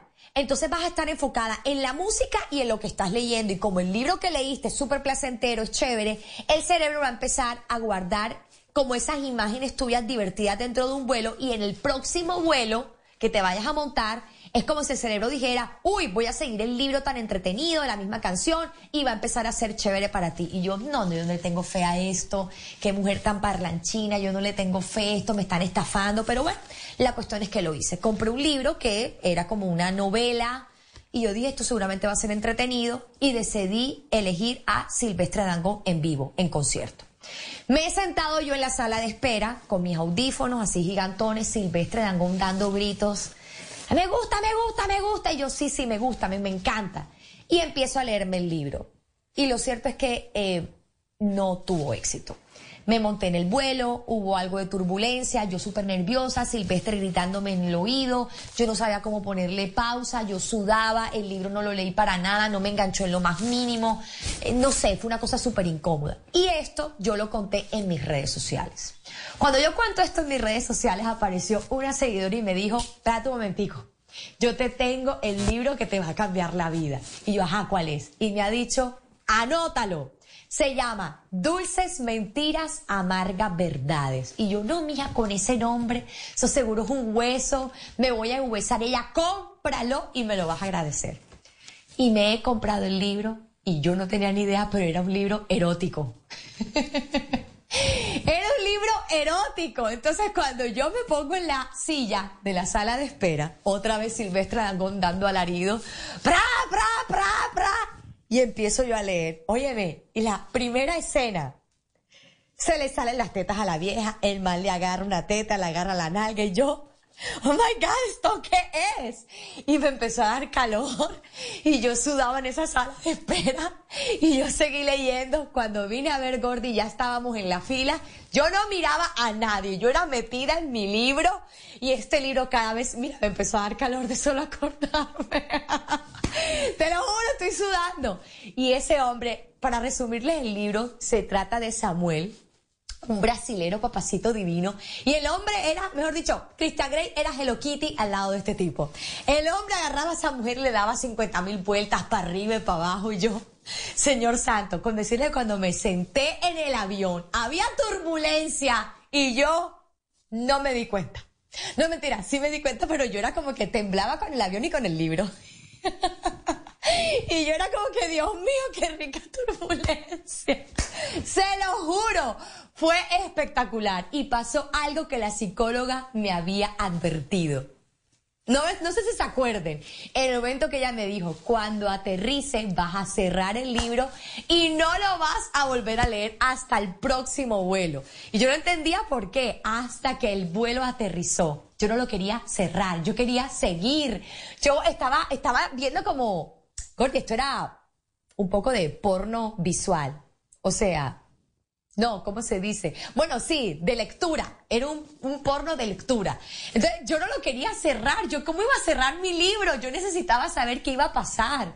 ¿Cuál era el segundo paso que iba a hacer mi queridísimo Samuel, ese brasilero divino, que agarraba a esa vieja y le daba 30 mil volteretas?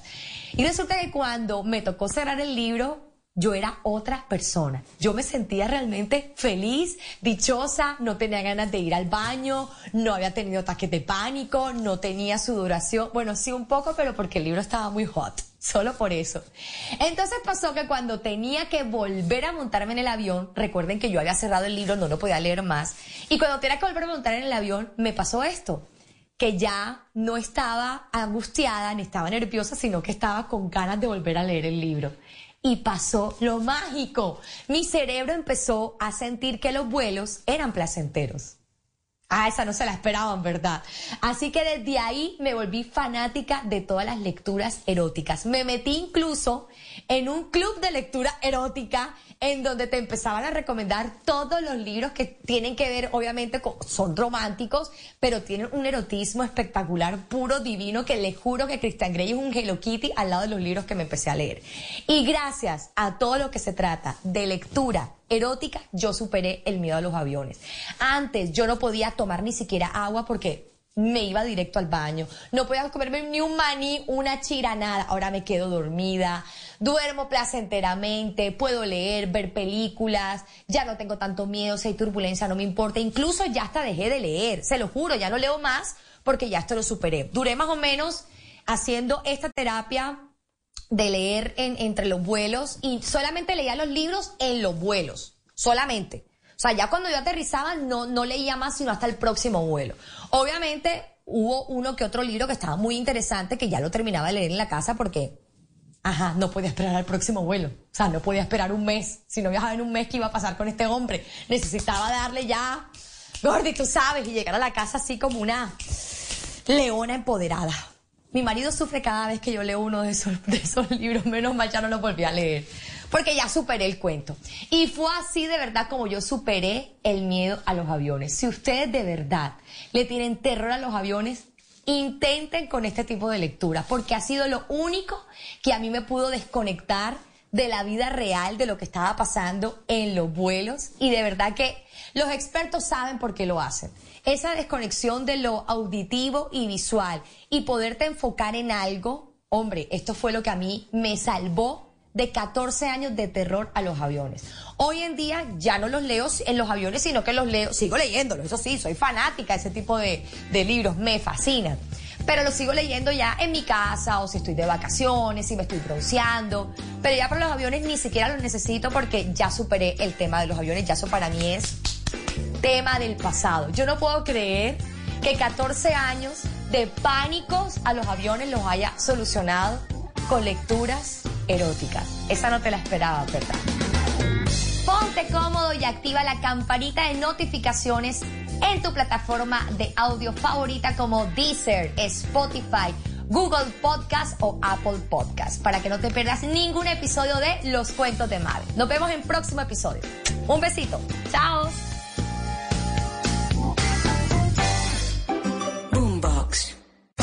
El condado de Santa Clara está atravesando una sequía extrema, pero con la temporada de lluvias a la vuelta de la esquina, ¿sabías que pueden ocurrir inundaciones con cualquier lluvia? Valley Water lo alienta a conocer si vive en una zona de inundación y armar su kit de emergencia. Esté alerta, esté preparado, actúe. Visite valleywater.org diagonal flood ready y asegúrese de estar listo para... El condado de Santa Clara está atravesando una sequía extrema, pero con la temporada de lluvias a la vuelta de la esquina, ¿sabías que pueden ocurrir inundaciones con cualquier lluvia? Valley Water lo alienta a conocer si vive en una zona de inundación y armar su kit de emergencia. Esté alerta, esté preparado, actúe. Visite valleywater.org diagonal flood ready y asegúrese de estar listo para... Voces y sonidos de Colombia y el mundo en Blue Radio y bluradio.com, porque la verdad es de todos. Tres de la tarde, dos minutos, actualizamos las noticias más importantes de Colombia y el mundo hasta ahora en Blue Radio. Las autoridades ya llegaron al sitio del derrumbe que se registró en el kilómetro 75 en el departamento del Cauca. Confirmaron que son 150 familias damnificadas. Hasta el momento no se registran víctimas eh, fatales. ¿Qué es lo último, Lina Vera? Santiago, a esta hora siguen atendiendo la grave emergencia que se registró en el Cauca, específicamente en el kilómetro 75, en la vereda La Soledad de Rosas, donde el gobernador y el alcalde de este municipio ya se encuentran en el lugar, evacuando y brindándole a las familias afectadas un lugar donde pasar. Son alrededor de 150 familias damnificadas. Esto dijo el gobernador del Cauca, Elías Larraondo Carabalí. Estamos en el sitio con las autoridades, el alcalde municipal, el doctor Roberto ha hecho todo lo preventivo para evacuar a las comunidades que se encuentran en este momento en sitios de albergue donde vamos a pasar a visitarlos, a generarles todas las ayudas humanitarias. Las dos personas que se encontraban atrapadas ya fueron evacuadas con la ayuda de los organismos de socorro y hasta el momento no se registran víctimas fatales. Estaremos pendientes de cómo avanza esta emergencia y cuáles serán estas medidas que se tomarán en el puesto de mando unificado. Muy bien, Lina, muchas gracias. Y precisamente acaba de escribir el presidente Gustavo Petro en su cuenta de Twitter. Lamento el derrumbe en el municipio de Rosas, Cauca. 150 familias resultaron damnificadas. He dado instrucciones para que el Ministerio de Transporte, el Ministerio de Defensa y la Unidad Nacional de Gestión del Riesgo desplieguen toda la capacidad para atender esa emergencia. Afortunadamente, no se reportan víctimas fatales, es lo que acaba de escribir el mandatario. Y en otras noticias, hasta ahora se permite el ingreso de vehículos de placa par hasta las 4 de la tarde por los principales corredores de acceso a Bogotá. Atentos, porque centenares de conductores han sido multados por incumplir la norma. ¿Cuál es el balance, Julián Peña? Santiago, según el más reciente informe de la Policía de Tránsito, en los nueve corredores de la entrada a Bogotá se registra total normalidad en algunos puntos como la autopista sur con un flujo vehicular alto. Santiago, y es que ya son más de 200 comparentos que ha realizado por incumplir este pico y placa regional. Al respecto, el mayor Arana de la Policía de Tránsito. Nueve corredores viales en los que tenemos los puntos de control de ingreso, agilizando y acompañando a los viajeros en su retorno a la capital. 15 puntos de control de embriaguez. A la hora llevamos más de 200 órdenes de comparación por no respetar el pico y placa regional. Más de mil hombres dispuestos por la Metropolitana de Bogotá y la Seccional de Tránsito y Transporte para acompañar a los viajeros en el regreso a la capital. Julián, 3 de la tarde es 5 minutos. ¿Cómo fluye a esta hora el tráfico en las principales vías de acceso a Bogotá? Pues mire, en la vía al llano se registra una velocidad promedio de 31 kilómetros por hora. En la autopista sur, 27 kilómetros por hora. En la vía Choachí, 32 kilómetros por hora. En la avenida Centenario o calle 13, 31 kilómetros por hora. En la vía La Calera, 32 kilómetros por hora. En la calle 80, 24 kilómetros por hora. En la vía Subacota, que es la que menor promedio registra, son 20 kilómetros por hora en la autopista norte 48 kilómetros por hora y en la carrera séptima también por el norte de la ciudad 24 kilómetros por hora. Muy bien, Julián, muchas gracias. Y 12 personas, incluidos cuatro menores de edad, fueron rescatados por la Armada Nacional tras quedar a la deriva en una embarcación de recreo que viajaba desde Cartagena a Santa Marta. Una falla mecánica habría ocasionado la emergencia. Dálida Orozco.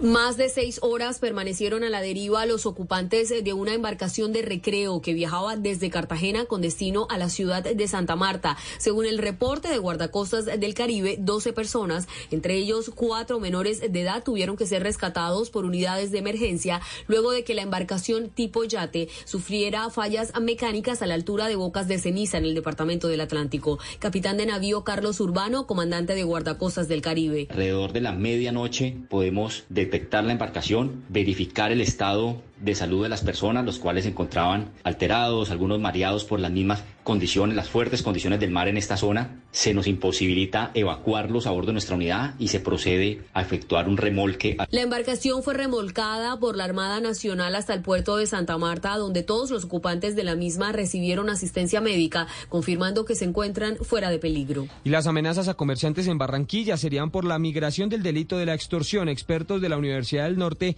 indican que este flagelo de la extorsión se movió del centro de la ciudad hacia zonas eh, comerciales de la periferia sur de la capital del Atlántico. Iván Dúa. Durante el puente festivo de Reyes en el área metropolitana de Barranquilla se han evidenciado nuevamente los temores de comerciantes del sur de la ciudad por amenazas de presuntos grupos criminales y por aumento de los casos de extorsión. Luis Trejos, catedrático de la Universidad del Norte, manifestó que existe una hipótesis explicativa señalando que hay un proceso de migración de la extorsión. Empiezas a ver el mapa de la extorsión, por lo general generó, gravitó en un primer momento sobre todo el centro y la calle 30, ¿no? Porque hay mucha informalidad, pero ahora lo que vemos es que disminuye, pasó la temporada de diciembre y se está moviendo moviendo hacia otros sectores de la ciudad. Digamos, se está yendo hacia, hacia la 8. Desde el pasado viernes que se registró el crimen de un comerciante de motocicletas en el sur de Barranquilla y el hallazgo de una granada de aturdimiento en la tarde del sábado en el establecimiento comercial del barrio La Moralla, se suman tres nuevos casos por presunto junte de cuentas en los barrios Chiquinquirá, barrio Modelo y el municipio de Soledad, donde un joven de 22 años resultó muerto en un ataque sicarial. Noticias contra reloj en Blue Radio. 3 de la tarde, 8 minutos. El funcionamiento institucional de Brasil está totalmente normalizado tras el desmonte del campamento en que se refugiaban los bolsonaristas radicales que atacaron el domingo la sede de los tres poderes con un balance de 1.500 detenciones. El mes de diciembre ha sido muy cálido con una temperatura media sobre la España peninsular de 9,5 grados, 2,9 grados por encima de la media de este mes según el periodo de referencia 1981-2010.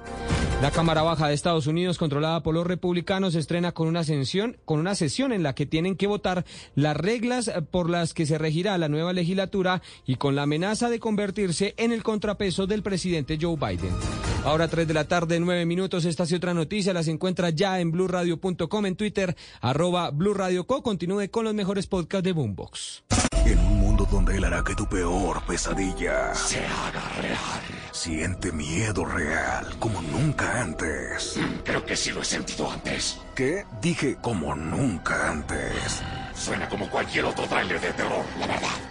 Sí, tienes razón. Hey, aquí tienes algo de leche real para que relajes esa voz de monstruo. Gracias, pero esta es mi voz real. Ah, ya veo. Ah, deliciosa. Hey, esta película es horrible. Corte y queda. Qué real. Got milk?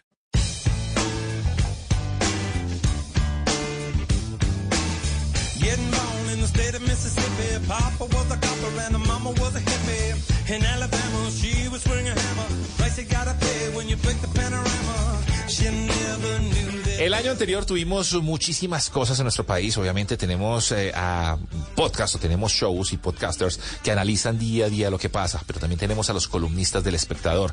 Ellos eh, se encargan de cada semana sacar su columna, pero también la hacen en audio y también los tenemos en nuestros podcasts de Boombox. William Ospina nos habló en algún momento del nuevo protagonista de la historia mundial que es el clima. El clima, así es. Pues es así de sencillo. 2022 se habló mucho, seguramente en 2023 hablaremos mucho más de esto. Aquí está William Ospina, los columnistas del espectador en Blue Radio. Boombox. Hola amigos, esta es mi columna La Gran Deserción. El nuevo protagonista de la historia mundial es el clima. Terminaron los tiempos en que los seres humanos definíamos los puntos de la agenda. Ahora nos serán impuestos. Nuestra jornada es breve y los fenómenos planetarios se gestan pacientemente. Lo que estamos empezando a vivir se preparó a lo largo de dos siglos, los siglos de la revolución industrial, de la revolución del transporte, de la revolución de las comunicaciones, de la revolución tecnológica. Todas nacieron de nuestro propósito de hacer el mundo más confortable y sin embargo el resultado es que el mundo se va haciendo cada vez más incómodo y podría volverse inhabitable. Nuestras acciones tienen resultados y tienen consecuencias. Y se diría que los resultados se ven enseguida, pero las consecuencias tardan en aparecer. El resultado de inventar el automóvil es que de pronto nos vamos desplazando por el mundo como si estuviéramos cómodamente sentados en la sala de nuestra casa. El mundo es una cinta de seda bajo nosotros y las distancias prácticamente desaparecen. El resultado siguiente es que los automóviles se apoderan del planeta, aumenta la velocidad, la basura industrial se multiplica y ni siquiera necesitamos perdernos un poco por el mundo para conocerlo porque ya los satélites nos llevan a casa. Las grandes consecuencias tardan en aparecer y no parecen tener nada que ver con las causas. El glaciar se revienta como un trueno, los viejos ríos se retuercen como serpientes, el olor de los incendios de Australia llega hasta Chile, las ciudades se ven cercadas por el fuego, se centuplica la venta de protectores solares, crece la magnitud de los huracanes. El petróleo se ha convertido en la principal fuerza del mundo y son los dueños del negocio los que conducen al electorado. Por eso un presidente se puede dar el lujo de decir bajo el aire acondicionado, ¿cómo dicen que hay calentamiento si en mi casa está haciendo frío? Hasta hace menos de tres siglos también la especie humana sabía vivir en el mundo sin obrar consecuencias catastróficas.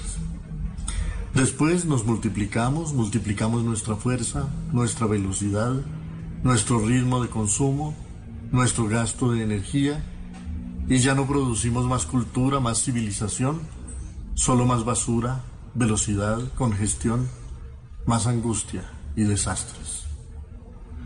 A la publicidad le encanta hablar de la sociedad de consumo.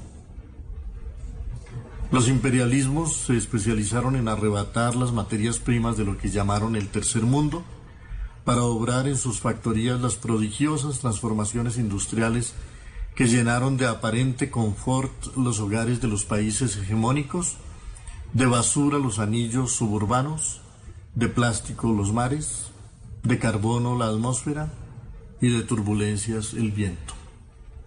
Nunca tantas cosas buenas produjeron tantas cosas malas, nunca tanto conocimiento produjo tanta destrucción, y a esto hemos reducido el mundo. Las ciudades, vastas factorías y terminales de consumo. La naturaleza, una bodega de recursos para la industria.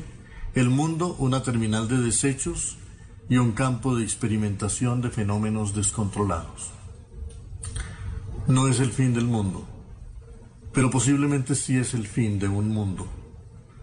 Es probable que una manera de vivir en la Tierra esté llegando a su fin. Las generaciones que están comenzando su aventura tendrán que cambiar sus expectativas e inventar otra cosa. Ya se siente crecer ese profundo malestar de la juventud, esa certeza de que el planeta que vivieron y gozaron otras generaciones no será el suyo. Aire respirable, lluvias bienhechoras, soles saludables, vientos mansos, y eso que juguetonamente celebraba Leopoldo Lugones cuando escribió Ríen los sonoros dientes del granizo. Llega la edad de los grandes incendios, de los huracanes, de los vendavales. Ya vemos las inundaciones en el metro de Shenzhou, todos los pasajeros con el agua al cuello. Ya vemos la enorme deriva de los glaciares. Ya vemos el cielo llenarse de fenómenos eléctricos desconocidos. Ya oímos quebrarse el permafrost de Siberia. Ya los corales palidecen bajo las nuevas temperaturas del agua y llueven esferas de hielo y los virus se adaptan a sus nuevas dinámicas de colonización de organismos. Dicen que la humanidad solo se detiene ante las evidencias. Si lo que queríamos eran pruebas, aquí están. El cambio climático no es ya una advertencia ni un peligro, sino un hecho. La catástrofe está en los titulares. La época que comienza no tiene horizontes apacibles, pero de todos depende todavía que no sea peor. Ya no hay lugar en la historia para vehículos movidos por combustibles fósiles, pero casi no lo hay tampoco para vehículos personales o familiares. Tal vez alcancemos a diseñar un buen transporte público con energías limpias, pero la bicicleta y el viaje a pie se convertirán en imperativos de la historia. América Latina empieza a ser recorrida a pie y lo triste es que es en viajes sin esperanza. El mundo vuelve a ser ancho y ajeno, pero los estados contemporáneos están revelando su fracaso. Son inmensamente capaces de cortarles las alas a sus pueblos, de vigilar a los individuos, de deprimir a las mayorías, pero son incapaces de resistir a los poderes depredadores y a las grandes mafias que ellos mismos engendran. Son impotentes para detener el desastre, pero de ellos se encargará la naturaleza. Creo sinceramente que el capitalismo salvaje es su propio enemigo, que lo único que milita seriamente contra el modelo imperante son sus propias consecuencias. Ocho mil millones de personas viviendo sencillamente en mínima armonía con el entorno, alimentándose de bienes cercanos, renunciando a la promesa envenenada de opulencia y confort, prefiriendo la austeridad y la civilización al consumo desaforado y al frenesí de las megalópolis, podrían conservar el equilibrio planetario, pero 8 mil millones de consumidores de petróleo, de electricidad, de alimentos industriales y de espectáculos necesitarían un planeta nuevo cada 20 años. La ilusión estúpida de encontrar un planeta de reemplazo en el vecindario no logra ocultar la evidencia de que el único planeta propicio para la vida en el universo accesible es este, era este. Y pronto sabremos que el único tesoro era aire limpio, bosques frescos, esfuerzos razonables y climas confiables. Que renunciar a los dioses propicios era someterse a los dioses monstruosos. Que los políticos que nos siguen vendiendo crecimiento son consanguíneos del caos y que este poder actual que parasita de la humanidad y que se emancipó de sus deberes tiene que ser abandonado por ella. En Colombia, en Cuba, en China, en Estados Unidos, los jóvenes tienen cada vez más razones para no adorar al Estado, para solo confiar en la fuerza creadora de la comunidad y en la búsqueda de equilibrio que es la clave profunda del orden natural. El único horizonte que se abre ahora es el de la gran deserción. Una de las primeras cosas que romperá la nueva lógica del clima serán las cadenas. Un modelo increíblemente refinado y fascinante va a quedar atrás porque tras sus diseños y sus empaques, tras sus seducciones y sus espectáculos, estaban la imprudencia, la inhumanidad y la locura. Ahora ya no podrá unirnos un modelo económico, ni una doctrina política, ni un Estado totalitario.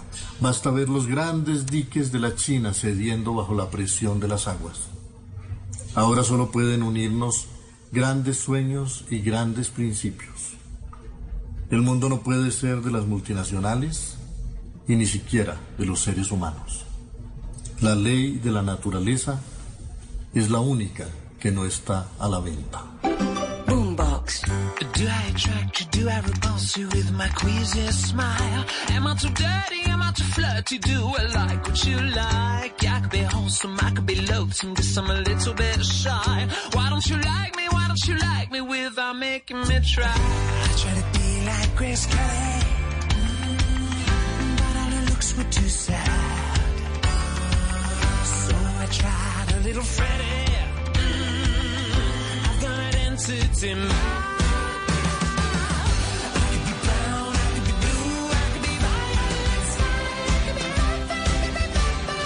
Música de los años 2000 acompañándonos en esta tarde, ya casi cerrando nuestro espacio que nos han dejado aquí en Blue Radio para mostrarles a todos ustedes podcast de Boombox, lo que hacemos y lo que seguiremos haciendo este año 2023. Tendremos muchos shows nuevos muy chéveres. Les puedo adelantar uno de ficción, ficción sonora, que va a traer algunas eh, novelas o eh, no sé si llamarlas radionovelas o audionovelas próximamente, pero también traeremos True Crime y muchas cosas, muchos podcasts, muchos shows de audio diferentes para ustedes.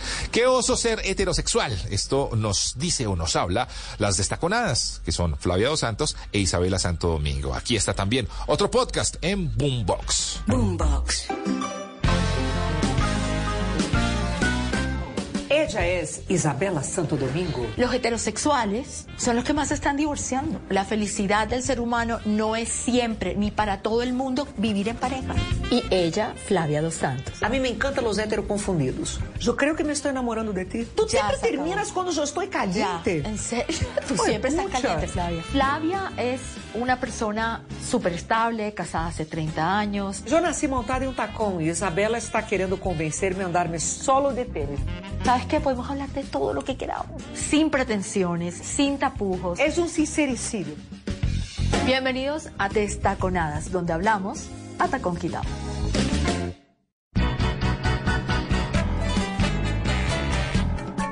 Bienvenidos nuevamente a Destaconadas, donde Hablamos a tacón quitado Ajá, estamos lo todas as plataformas: Spotify, Google, Deezer, Amazon, Deezer, ¿cuál es la otra? OnlyFans. Eu creio que isso já é uma ideia fija, não? Ela Eu creio que ando com ganas de empelotar-me de alguma maneira. Apple también es súper Ah, es importante. verdad. Estamos en todas partes. E golfandas. Vamos a estar hasta en sus pesadillas. Isso é verdade. Vamos a aparecer Eso es en todo. verdad. Bueno, el episodio de hoy lo hemos titulado ¿Qué oso ser heterosexual? De verdad. Y de verdad, ¿por qué? O sea, obviamente estamos siendo sarcásticos. Es que yo creo que es que oso tener que poner una etiqueta y Sí. una definición definitiva. Yo creo que el oso parte de ahí. Es lo primero. ¿Sí Exacto. o no?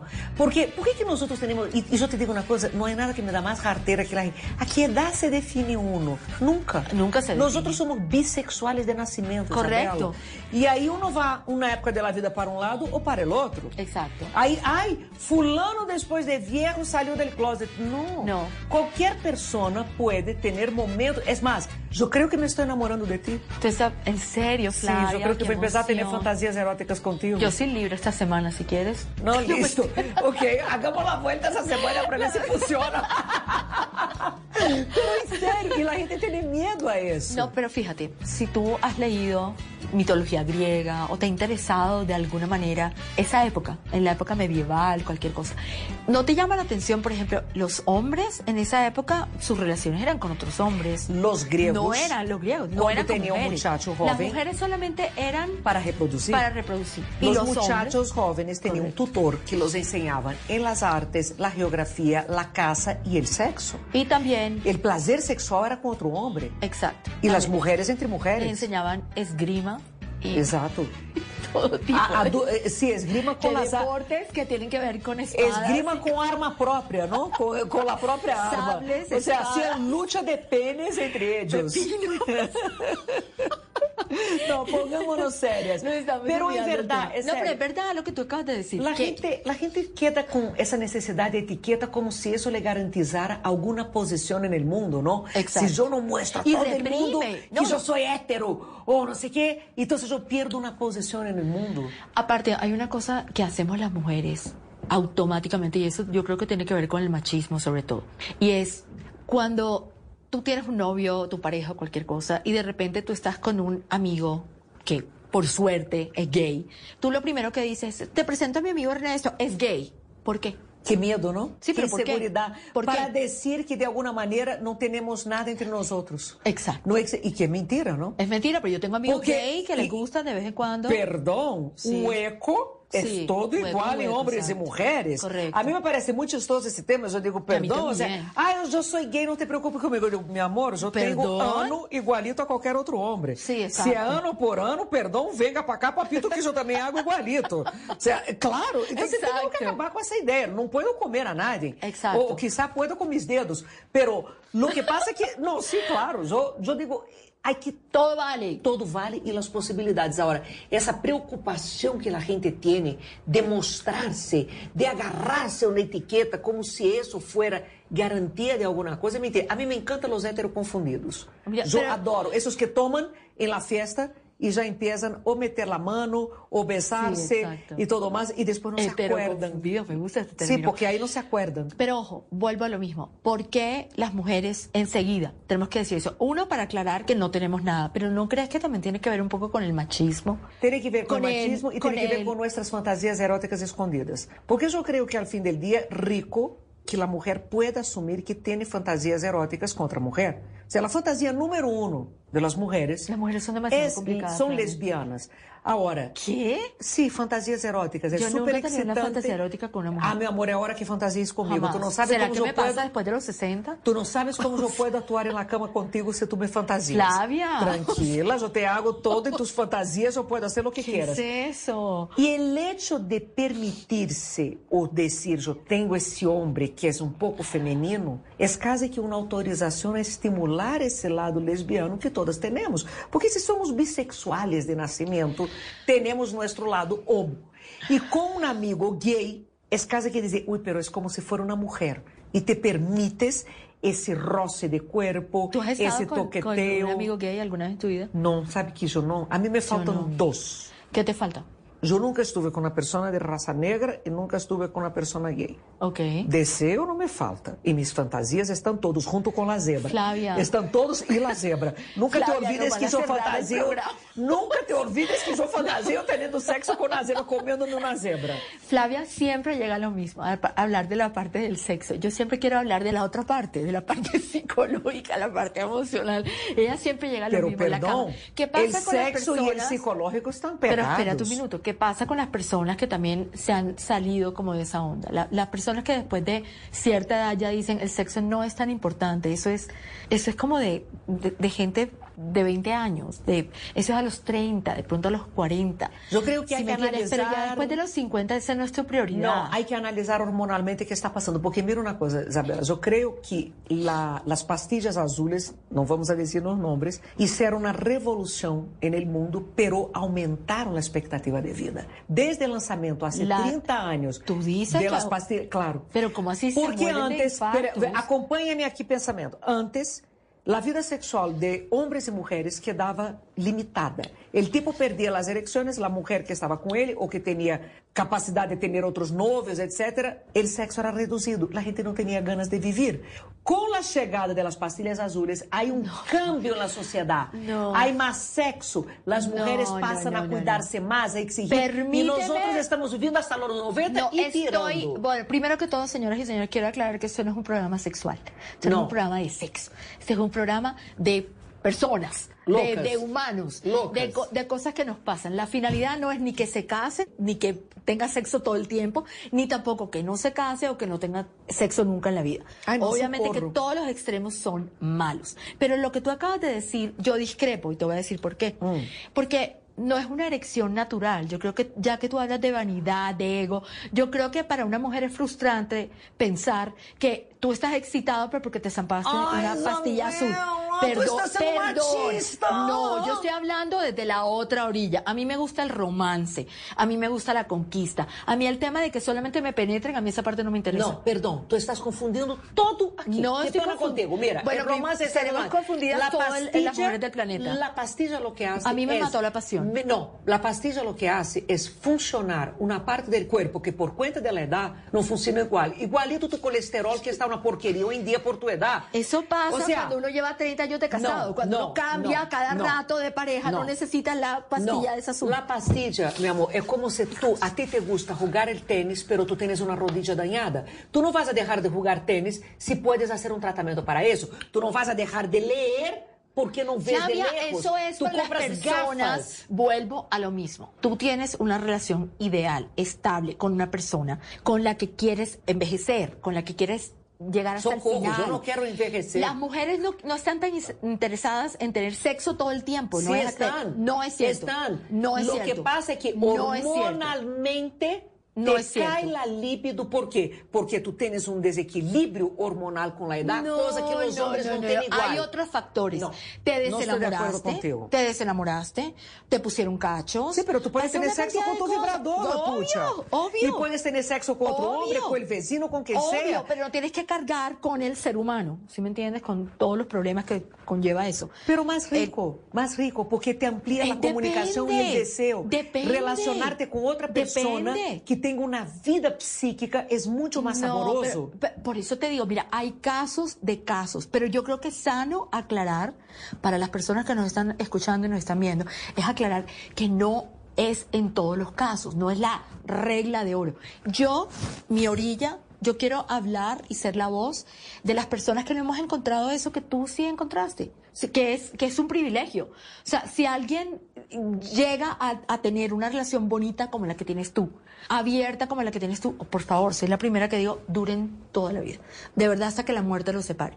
Pero yo estoy en la otra orilla.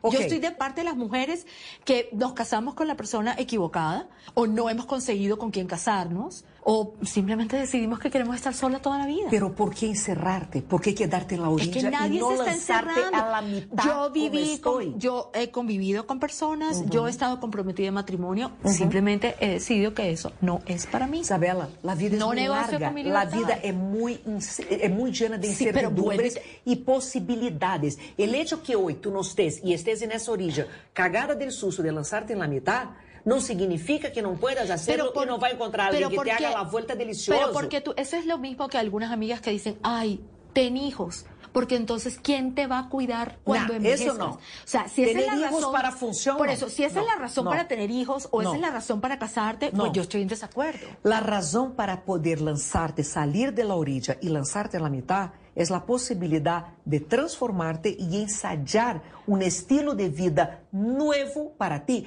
Porque Pero la vida es probé. movimiento. Pero por eso no te te digo- sirve pasar hasta la muerte agarrada en la orilla, sino que permitirte ese movimiento, permitirte nadar para un lado, para el otro, volver a la orilla, devolverte, ir para Adaptarse otro lado, no a las adaptarse, diferentes no adaptarse, evolucionar, cambiar, cambiar, hacer con que tu vida Por sea eso, pero movimiento. ¿por qué la evolución y el cambio tienen que ser con una pareja? Si uno nace solo y muere solo, no entendí. Porque nosotros- Y tampoco he entendido por qué no te pillamos del tema. Esto Porque- se llamaba Exacto. que oso ser heterosexual. Yo Estamos hablando de entendí. otra cosa. Pero antes de volver, no es que uno nace, muere y, y- y- y nace mu- Sí, solo. no. naces Pero solo uno y evoluciona solo. en el contacto con el otro. Sí, si no seríamos hijos de Rómulo y Remo y Vuelvo- estaríamos en la mitad de la vuelvo a jungla. lo mismo. ¿Qué pasa con las mujeres y los hombres que no pueden decir encontré el amor de mi vida o encontré la persona con la que quiero seguir remando a pesar de que no me soporto algunos de sus defectos? ¿Qué pasa Busque con el resto? ¿Qué pasa con el resto del planeta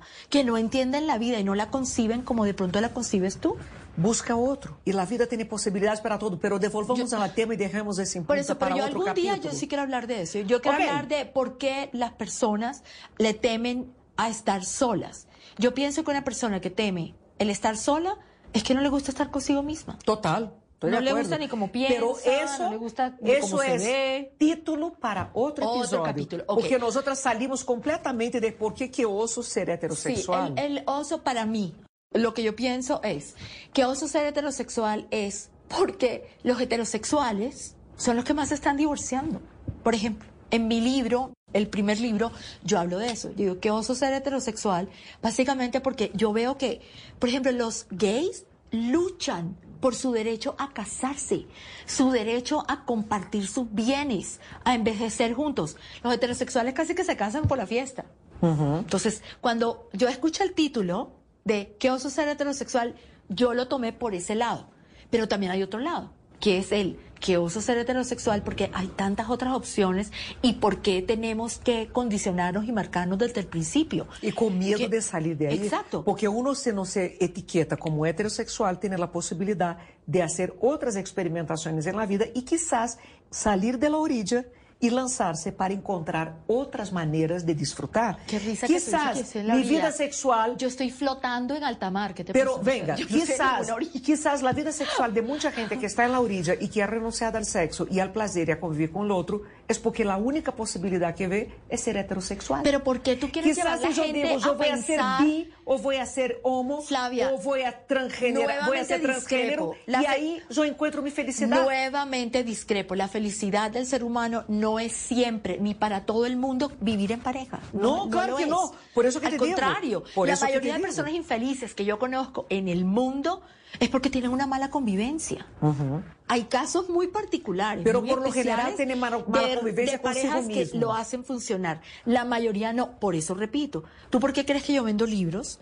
¿Y tú por qué crees que tienes tantos pacientes? Porque la gente no entiende. ¿Cómo es la convivencia? La gente siempre quiere que alguien le dé la respuesta de algo que no está funcionando en su relación. Porque toda la cosa viene que es la forma que los, nos relacionamos. Nos relacionamos mal con el otro, con nosotros mismos, con el Demasiado tiempo, con la comida, con el trago y con las etiquetas. Exacto, y negociar con la libertad, que de hecho ya es mía. Entonces, yo porque tengo que negociar contigo que vamos a desayunar. O si yo tengo vacaciones y tú Pero yo no. no necesito Porque- negociar. Yo no, no- Por no se eso, necesita porque- negociar. porque tú- la individualidad compartida es muy interesante. Bueno, pero volvamos al tema del que oso ser heterosexual. Entonces volvamos a eso. ¿Tú qué opinas de toda esta confusión horrible que hay en este momento de tú qué eres? No binario, yo soy no sé qué cosa, yo soy, o sea, cada vez le agrega más letras al LGBTQ, ¿cómo es? Yo entiendo que O sea, es cada vez hay más necesario, letras, o sea, es- van como por 80 Bueno, letras. o sea, no lo que entiendo es que es necesario ir a los ¿Pero extremos para qué? que la sociedad cambie, porque la sociedad solo se pellizca cuando se impacta, cuando se, se queda indignada. Solo cuando tú haces con que la persona se sienta molesta, es que piensa. Que Si reacciona. no, todo queda igual y no se movimenta. Entonces, los extremos son importantes en determinadas épocas para que la gente se pellizque y piense y pueda cambiar de posición. Ahora, também é malo por el outro lado porque volvemos ao mesmo. De la mesma maneira que é malo poner uma etiqueta hétero, também é muito malo ter que poner uma letra para cada pessoa. 100%. É tratar de outra vez poner el ser humano dentro de cajitas. Tú estás en la cajita L, Es que es tú en otra la G, tú en la T. Lo ideal es que nosotros no necesitáramos eso. Ninguno, Pero ningún creo yo que nosotras estamos en la mitad de la transición de la nueva generación. Eso- Yo creo que mis nietos, por ejemplo, y tus nietos, no van a tener ese conflicto. No. Para ellos va a ser una cosa tan Es que es natural, irrelevante. tan normal que ya no van a estar fijados. Nosotros somos esa transición y por eso nos está tocando be- Fíjate, fíjate que para mí toda mi vida ha sido algo que me ha generado curiosidad, como por ejemplo, ¿por qué es importante salir y decir yo soy esto o soy lo otro? O sea, yo, es, esa visual a mí no me interesa. O sea, yo porque quiero imaginarme si tú estás hombre con hombre, mujer con mujer, mujer con hombre, con, porque, porque es importante darme esa visual. Yo te quiero conocer a ti. A mí me interesa quién eres tú. ¿Qué piensas? Ni siquiera me interesa saber en qué trabajas. Ni cuánto, a mí no me interesa nada de eso. Pero no entiendo por qué siempre ha sido importante decir, hola, es que no sé qué, ella es heterosexual. No, él es gay. Él es, ¿por qué es importante? Si eso es de la puerta para adentro. Porque aún hay mucho miedo de no tener un espacio en el mundo. Hay mucho miedo de ser cancelado en el mundo, no existir. Y la manera que la gente trata de marcar una posición y un espacio para existir O de es con la, discriminar. eti- con la etiqueta, desafortunadamente. Pero es el miedo, es el miedo de no tener un espacio para poder existir. ¿Por qué? Porque el mundo estaba tan encerrado hasta hace 20 años, 30, que la gente está de, no, yo estoy aquí. Tú, tú te das cuenta que cuando te piden, descríbete, yo soy Isabela, pero te toca decir qué haces, de qué región viene. Hay un montón de cosas que exige el mundo para ubicarte. Ah, Isabela, é mulher, é solteira, tem uma hija, é mamã, é escritora, é actriz, sabes? É muito melhor quando o mundo não te exige tanto. Pero desafortunadamente, aún estamos apegados a isso para ter um espaço estar parado. Pero eso tiene que cambiar. Y yo hace Total. poco le dije a mi mamá, le dije, mami, tú si eres, no tuviste la suerte ni la fortuna de tener un hijo gay, de verdad. Es son verdad. los mejores, son los más Mi hijo dice a todo el mundo Son los que más aman a sus mamás, es de verdad. Pero yo pienso que eso tiene que cambiar, porque fíjate, hay- es toda una generación que ha sufrido básicamente por eso. Por, Exacto. por, no, porque es que no soy heterosexual. ¿Cómo le digo a mi familia? Exacto. ¿Cómo salgo del closet? Es como... ¿por qué ¿Cómo no- actúo? Sí, pero ¿por qué no nos quitamos el chip de qué importa lo que sea? Pero eso ¿Qué yo importa con quien elija tener sexo o dormir? ¿Qué importa? Eso es problema de él. ¿Eso acaso cambia? La manera como nos relacionamos, ¿acaso cambia La maternidad? humanidad? O sea, cambia a ti, el amor que puedo tenerle yo a mi hijo o a mi hija. ¿Por Eso. qué lo va a cambiar? Porque a gente pergunta muito isso a me- Ah, pero tu defendes, pero e se tu hijo fora gay? Digo, ¿Y? ¿Qué- y a mí me importa? como mi hijo A mí goza, también, a mí me importa. importa cuál es, como mi hijo besa, que mi hijo tira. no, y lo que haga a mí me importa cinco. ese es problema de él, Él es mi es hijo, yo quiero mi relación madre-hijo. A mí no me importa la relación de mi hijo con otras personas, la relación amorosa. Yo no me vengo porque mi hijo se viene con una mujer. A mí no me importa. O sea, yo tengo mi sexualidad y él va a tener la de él y mi hija también. ¿Será muy tarde para adoptar? No, yo creo que no, yo creo que Yo podemos. quiero un hijo gay, de verdad que quiero. Eu não quero mais hijos, porque dá muito trabalho e gasta muita plata. Ese es tema para otro podcast. O quê? Não querer mais hijos? También, no, no, el, el hecho de querer llenarse de hijos por las razones correctas o las equivocadas. Bueno, esto fue Já se acabou, Desafortunadas. Isabela? Tu, tu Já sempre se terminas quando eu estou caliente. Ya, en serio, tú Ué, siempre estás pucha. caliente, Flavia. Não, a hora que eu me caliento, que eu creio que vou empezar a poder hablar e tu me Por algo contas. eres sexóloga. Ay, bueno, eso fue huepucha. Destaconadas, donde hablamos siempre a tacón quitado. Estamos Quando en todas me las deja plataformas. hablar, ella não me deja hablar. Flavia, ¿en qué plataformas estamos, por favor? Spotify, Deezer, OnlyFans, Google, Google, Apple, Apple Pay. Amazon e GoFunding, porque estamos querendo hacer nuestro viaje. Exacto, nuestros viajes en plural. Muchísimas gracias por acompañarnos. Hasta la próxima.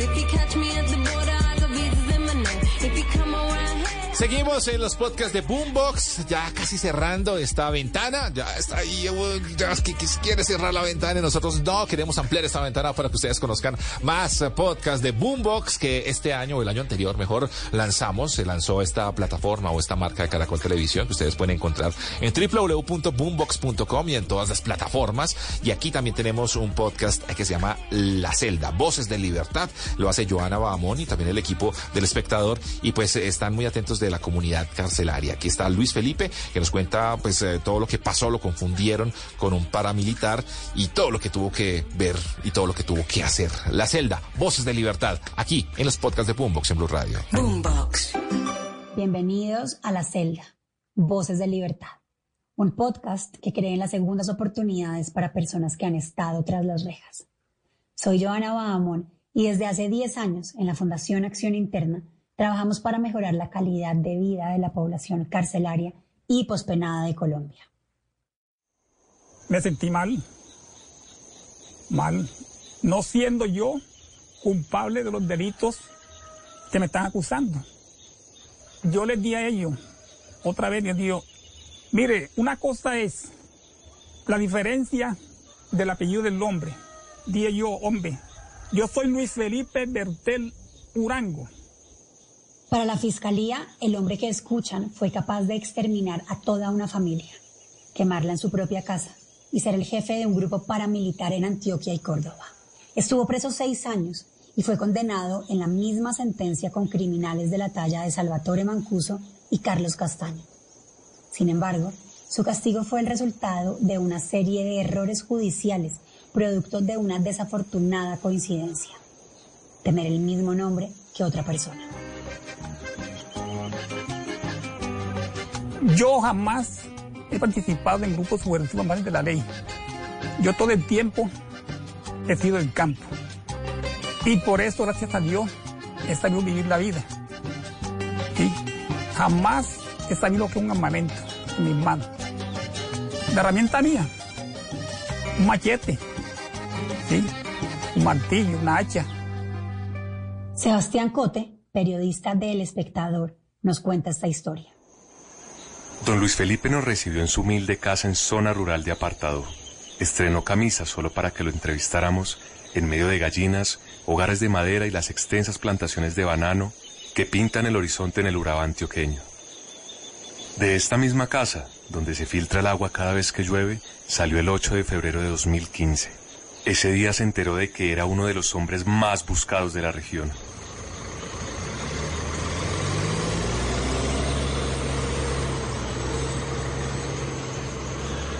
Salí de aquí a llevarle recursos a los viejos míos.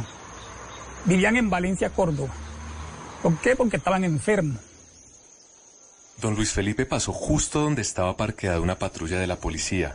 Pararon la buceta, hicieron bajar a todos y lo siguiente que escuchó fue... Me dicen, usted es Luis Bertel, y yo, yo soy Luis Bertel. Digo, qué pena que usted tiene orden de captura. Digo, yo, yo estoy aquí viene.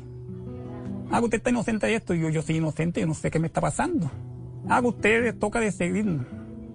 Digo, yo lo sigo donde ustedes quieran. Si quieren, manden mi cédula hasta Roma. Y si me encuentran inteligencia, castíguenme.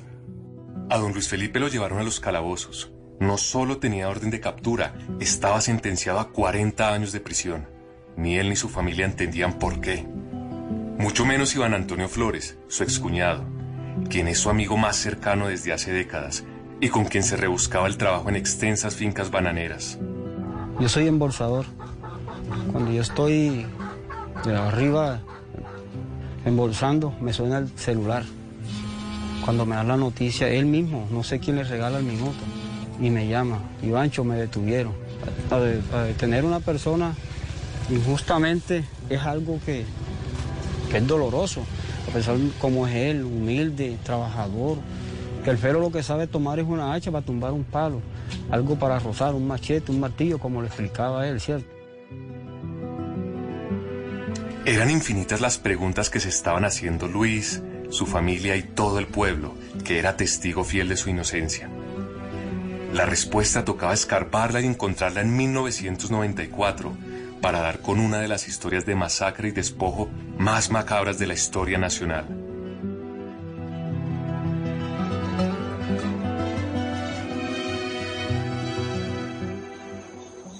Volvamos en el tiempo.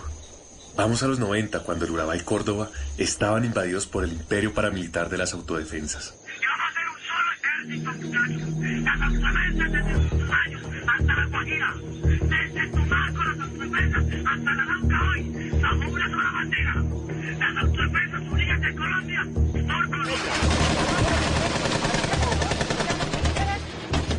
29 de noviembre de ese año, los ganaderos Roberto, Aldemiro y Etanislao Padilla fueron asesinados a sangre fría en la finca Las Gardenias en San Pedro de Urabá.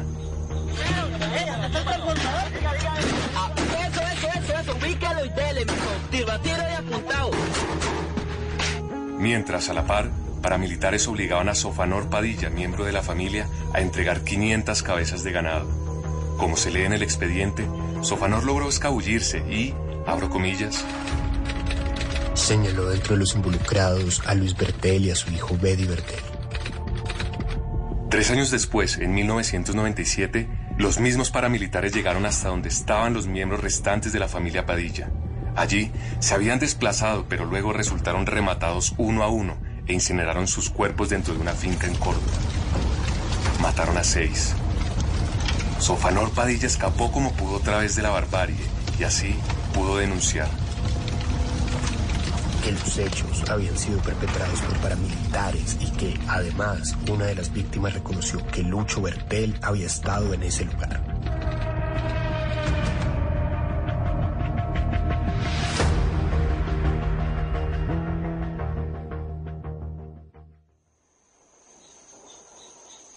Los Padillas son parte de las más de 500.000 víctimas de la guerra que la unidad de víctimas ha identificado en el Urabá desde 1986.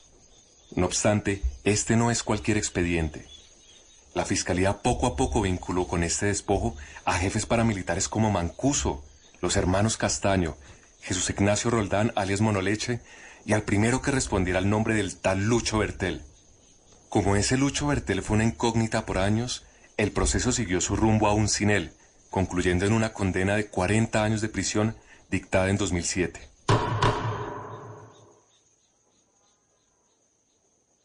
El paso a seguir era dar con él y enviarlo a la cárcel. La fiscalía lo único que sabía es que en algún punto de la región había alguien con la identidad de Luis Felipe Bertel. En 2015, la policía lo encontró, lo trató como un jefe paramilitar e inició la peor de las injusticias para un noble campesino. En la cárcel perdí yo a mi mamá, estando en Mon- en Montería. Fueron cosas que me dio duro también a mí. Estando en Popayán, pierdo a mi papá, que salí a llevarle recursos a ellos, y se fueron y yo no los vi. Perdí tíos, tías, primos y todo. ¿Por qué? Por culpa de el gobierno, de la ley. De ese potente castigo fue testigo su cuñado y amigo Iván Flores. Que empecemos nosotros a meditar, a pedirle a Dios que el hombre saliera de allá, porque Fero nunca. Yo hace 30 años lo distingo. Yo creo que no sabía ni cómo tirar de pronto una cochera cuando era pelado en Córdoba, en Valencia, ¿cierto? De pronto, porque eso lo hace uno de jovencito, mata una paloma. Yo caer allá y me dicen que mi papá yo no poderlo ver. Yo creo que del estrés, del pensamiento y que no me provoque comida, bocado, yo creo que yo me muero allá. Esto ayer puesto a ir a cualquier país del mundo a colocarme un detector. Si yo algún día oí mencionar, cuando estaba con Manuel Castaños, este grupo de los apóstoles. El hombre que acaban de escuchar es uno de los más peligrosos del país. Se trata de Jesús Ignacio Roldán, alias Monoleche, quien fue jefe de sicarios de Vicente Castaño. Su testimonio ha hecho eco en expedientes de despojo, masacres y hasta la alianza paramilitar con políticos que en Colombia se conoce como parapolítica. Paradójicamente, en esta historia encaja como un salvador. Así lo recuerda Luis Felipe Bertel. Yo no lo conocía. No. Pero doy gracias a mi Dios de que el hombre, pues, declaró por mí y todas las versiones que dio en la Corte Suprema. Inclusive el abogado me felicitó a mí y a él también. Porque la versión que dio él fue una cosa conmovedora. La abogada Paola Petro tomó el caso de don Luis Felipe ya en prisión, recaudando pruebas para una nueva ronda judicial y dar la pelea por él, logró la inédita declaración de Monoleche, quien, según ella, fue ni cortas ni contundentes palabras. Eh, la- lo primero y lo más contundente que dijo, él se levanta de la silla y dice, usted señor nunca fue homicida. Yo conozco a todos y cada uno de, de los que pertenecieron. Incluso eh, eh, nunca eh, ni estuvo y me atrevo a, a asegurar que lo que respecta aquí en Córdoba nunca hizo parte de las autodefensas unidas en Colombia. Es curioso cómo la presencia de ese criminal resultó en el primer golpe del destino a favor de don Luis Felipe. Cuando llevaba un año recluido, Monoleche llegó de traslado a la cárcel de Montería, eso fue en 2016. Ahí tomaron su versión y se la enseñaron a la Corte Suprema de Justicia. Fuera de eso, hay una víctima sobreviviente de la familia que fue atacada. A esta persona también la contactamos y la trajimos hasta el establecimiento na- nacional Las Mercedes. Y en presencia de quien, el momen- de quien también en el momento era director, logramos poner de presente al señor Luis Felipe Bertel. Y esta, esta persona ratifica en manifestado por, por, por el señor Jesús Ignacio Roldán. Ella vivenció todos los hechos, la tragedia, la muerte de sus familiares y, y, y se queda también atónita, atónita y dice, este señor no tiene nada que ver. Virginia Padilla, sobreviviente de la masacre que lleva su apellido, aseguró que su familia era vecina de un Luis Bertel. Sin embargo, una vez fue a la cárcel Las Mercedes, no tuvo de otra que testificar que Ese que tienes allá detenido por culpa de él no es él. Ese muchacho es moreno y este otro es blanco. el trabajo de la fiscalía quedó hecho pedazos cuando coincidió el testimonio de Monoleche con el de los Padilla. Todos dijeron que ese tal Lucho Bertel masacró a las víctimas en el 94 en compañía de su hijo, Betty Bertel. ¿Y por qué ese dato es crucial? Porque don Luis Felipe solo tiene un hijo, Javier Luis, quien para cuando la finca Las Gardenias fue atacada tenía apenas cuatro meses de edad. En el 94, pues, como te había comentado mi papá, pues nací yo. Yo soy del 94. Según tengo entendido que la persona que había cometido el hecho había ido con, con el hijo, que habían también participado en, el hecho, pues. Y yo con tan solo creo que en lo que dicen, pues, que había sucedido eso, yo lo que tenía, venía teniendo eran por ahí cuatro meses de nacido y era imposible que una persona con el hijo de cuatro meses iba a cometer un hecho así. El 3 de febrero de 2021 se hizo justicia. Por orden de la Corte Suprema, Bertel fue declarado inocente. Un dragoneante le avisó de su reencuentro con la vida en libertad. Me llama el guardia. Dice, don Bertel, usted está, usted está esperando libertad. Digo, sí, señor. Me dice, alístese que se va. Digo, oye, hermano, y alcé las manos arriba. Digo, gloria a Dios, hayamos dos en la sed. Dice el compañero, Bertel, te va. Yo no le dije yo que usted se iba. Yo "Es que yo me voy. ¿Mm? Entonces le di al compañero, muchacho buena persona, que me recogiera todo lo mío. Que yo le dije, a mí nadie me va a impedir de que yo me lleve lo mío. Esto me lo mandó mi familia, con el sudor de ellos, no sé cómo lo harían, pero me lo mandó y no puedo regalarlo. Unos escoltas lo enviaron a Bogotá tras invitarlo a un desayuno. En la capital, un hermano lo recogió y partieron rumbo a Córdoba. Don Luis Felipe al final regresó seis años después a la tierra que no debió dejar. Jamás le pudo enviar las encomiendas a sus papás, pues ambos fallecieron mientras estaba en prisión. Pero, aún así, en casa se celebró el ansiado regreso. Así lo recuerda Jader, su hijo. Una persona, pues, sabiendo que pagó una condena, mejor dicho, si una condena o algo injustamente, y que ya esté pues afuera fue algo muy, muy grato y algo muy, muy lindo. Pues fiesta no, te digo pues que se hizo y eso porque como te digo, a pesar de todo pues, somos pues una persona pues de, de bajos recursos, ¿cierto? Y eso, entonces no, pero, pero gracias a Dios pues y la intención y eso de que si un sancocho o una cosa, aquí donde mis tíos lo, lo mucho y eso, entonces se les hizo la comida y todo, lo atendieron muy excelente. Ahora, con 58 años, Luis Felipe Bertel sobrevive en apartado. Perdió su fuerza de trabajo y también el subsidio de salud. Espera que su caso le traiga justicia después de largos años de injusticia. En el momento, el nuevo abogado de don Luis Felipe adelanta una demanda contra la nación. Esto es lo que pide Jader. Que se pongan la mano en el corazón y digan, verdad, hicimos esto con tal persona, fue injusto, vamos a, a reponer los daños, a reparar los daños que le cometimos a él y a la familia, incluso ahora lo que él había comentado, que mis abuelos eh, fallecieron estando él en la cárcel y él tenía ratos que no los podía ver. Es un error garrafal que se haya confundido la humanidad del señor Luis Felipe Bertel con quien en realidad impactó en ese momento por esa familia y hizo parte de las filas de las Autodefensas Unidas de Colombia. El que, está, el que hace mal está afuera.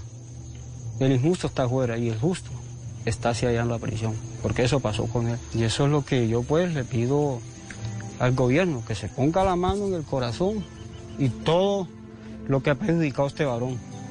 Yo lo que quiero es, como le dije a la Corte Suprema, en la audiencia que me hicieron, que mi nombre quede borrado a nivel nacional de todo lo que me acusaron a mí, a nivel nacional.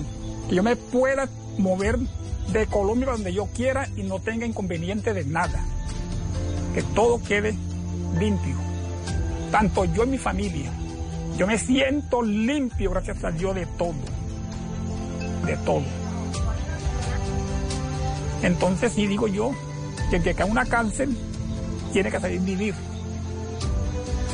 Y como le digo al hijo mío y a jóvenes así les digo, que hagan las cosas bien, que trabajen honestamente, que no caigan ni por bueno ni por malo una cárcel, porque es duro, es duro.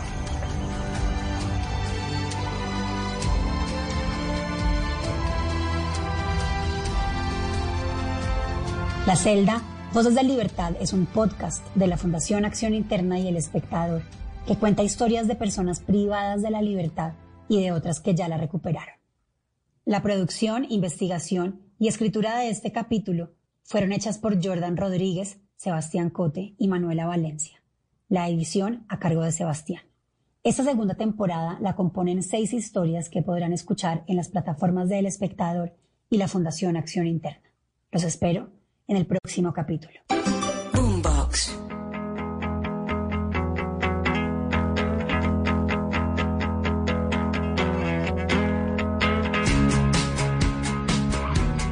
Muchas, muchas gracias a todos ustedes, muchas gracias a todo el equipo de Blue que nos dejó y que nos abrió los micrófonos por estos días. Estuvimos desde el 24 de diciembre, mucho antes también, trayéndoles todos estos podcasts para todos ustedes, muchos shows. No nos cansamos de decir que tenemos un catálogo gigantesco de audios para que ustedes nos acompañen. Y también, pues, este año o el año anterior que lanzamos esta marca Boombox, pues nos hace sentir muy orgullosos de estar con ustedes y de poder decir, este 2023 traeremos muchas más cosas. Todo el equipo de Boombox está muy, muy agradecido con todos ustedes. Ahí está Yanni Corredor, está William Rodríguez, Jorge Jiménez, Cristian Devia y yo, Tato Cepeda, que seguiremos este año trayéndoles muchos audios, muchos shows de audios, muchos podcast. Me despido, nos despedimos y nos encontramos ahí en, eh, todas las plataformas digitales, en Apple, en eh, Deezer, en Spotify, en Amazon, en Google y también en nuestra página de internet www.boombox.com. Hasta una próxima oportunidad. Muchas gracias y sigan con Blue Radio.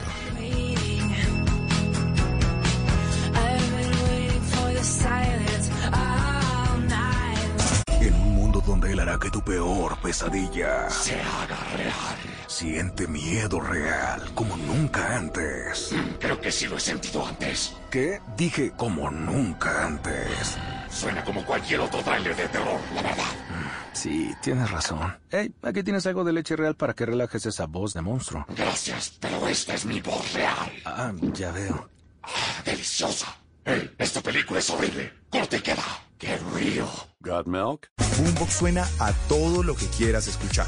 Desde tu celular, tablet, computador o parlante inteligente. Donde quieras, cuando quieras. Llegó Boombox Podcast, un mundo por escuchar. ¿Qué te suena hoy? Encuéntranos en boombox.com o en tu plataforma de audio favorita. Boombox. Voces y sonidos de Colombia y el mundo en Blue Radio y bluradio.com, porque la verdad es de todos. Cuatro de la tarde, un minuto. Actualizamos a esta hora las noticias más importantes en Blue Radio. Atención, porque además de la Fiscalía, la Procuraduría también citará al ex senador Gustavo Bolívar para que, bajo la gravedad del juramento, amplíe las denuncias de supuestos casos de trata de personas y abuso sexual al interior del Congreso de la República. Julián Peña. Santiago, a través de un comunicado, la Procuraduría anunció que habrá indagación previa tras las denuncias hechas por el ex senador en las que mencionó que al interior de la institución se habrían presentado casos de trata de personas y de acoso y abuso sexual, además de la existencia de mafias de corrupción. El Ministerio Público llamará a declarar a Bolívar para que amplíe su versión sobre la contratación que algunos congresistas estarían haciendo por cortos periodos de tiempo, lo que les permitía esclavizar sexualmente a quienes vinculaban de esta manera a sus equipos de trabajo y sobre las presuntas mafias de corrupción de las que harían parte legisladores.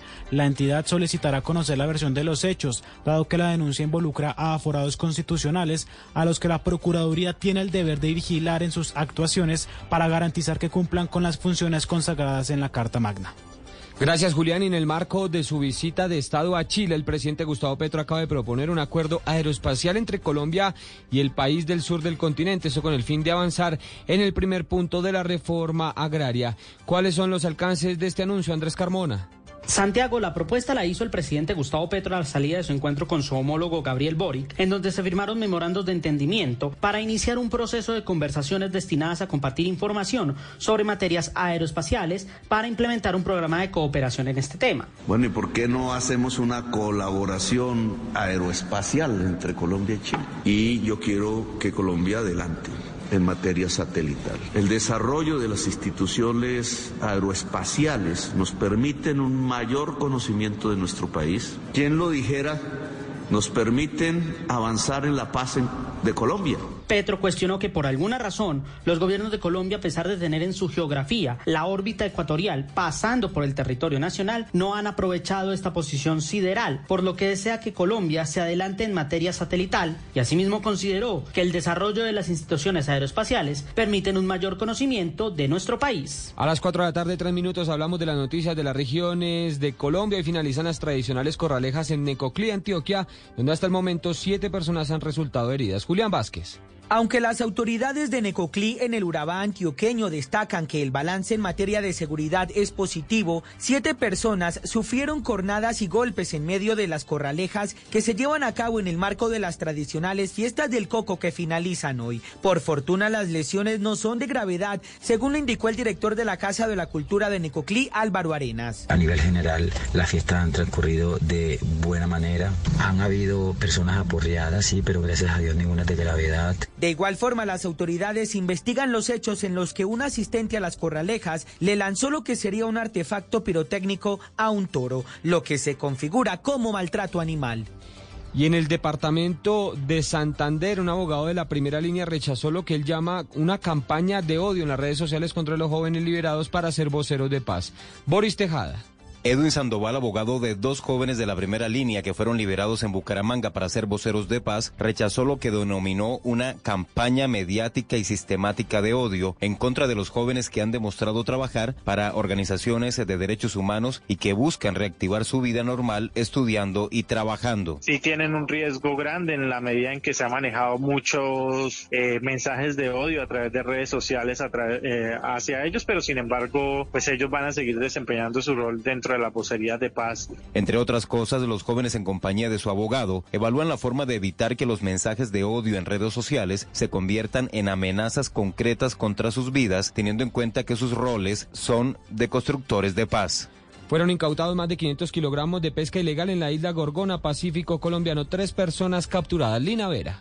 Unidades de la Armada de Colombia localizaron una embarcación de bandera ecuatoriana cuando realizaban faena de pesca de manera ilegal en el área general de la isla Gorgona, hallando en su interior más de media tonelada de diversas especies, entre ellos tres tiburones. La embarcación de nombre Liria Liliana, tripulada por tres sujetos, uno de ellos ecuatoriano y los otros dos colombianos, había ingresado a aguas colombianas sin los permisos correspondientes emitidos por las autoridades competentes. El capitán Wilber Jair Roa, comandante de guardacostas del Pacífico. Los sujetos fueron puestos a disposición de la Fiscalía General de la Nación por el presunto delito de aprovechamiento ilícito de los recursos naturales y de pesca ilegal. La La pesca fue puesta a disposición de las autoridades, los cuales determinaron durante la inspección que habían tres tiburones de la especie zorrojón, 52 peces dorados, dos picudos y un pez espada, para un peso total de 594 kilogramos de pesca. Noticias contra reloj en Blue Radio.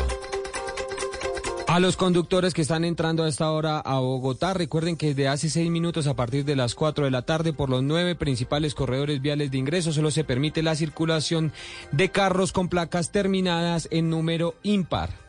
En noticias internacionales, en la Facultad de Derecho de la Universidad de Sao Paulo se reúnen decenas de estudiantes, autoridades y representantes de movimientos sociales para leer un manifiesto en el que se muestra un enérgico rechazo a la tentativa frustrada de golpe de Estado, así lo califican ellos en Brasil. La Cámara de Diputados de ese país suspendió su receso y se reunirá a las 8 y 30 de la noche, hora de ese país, para analizar el decreto de intervención federal en materia de seguridad pública en el Distrito Federal, firmado este domingo por el presidente de la República, Luis Ignacio Lula da Silva. En los últimos minutos aterrizó el primer ministro de Canadá, Justin Trudeau, en el Aeropuerto Internacional Felipe Ángeles de México para la cumbre que sostendrá en ese país con el presidente Andrés Manuel López Obrador y el mandatario estadounidense Joe Biden. Cuatro de la tarde, siete minutos, ya inicia Voz Populi. Si quieres informarte, si quieres divertirte, si quieres ilustrarte y también quieres reír. te informa, te ilustra y te divierte. Aquí el humor crea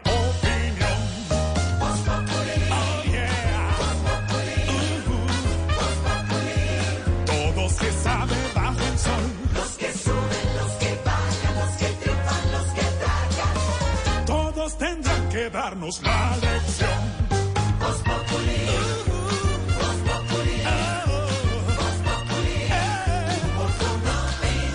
El que no sabe quién soy yo y con un dedo quiere tapar el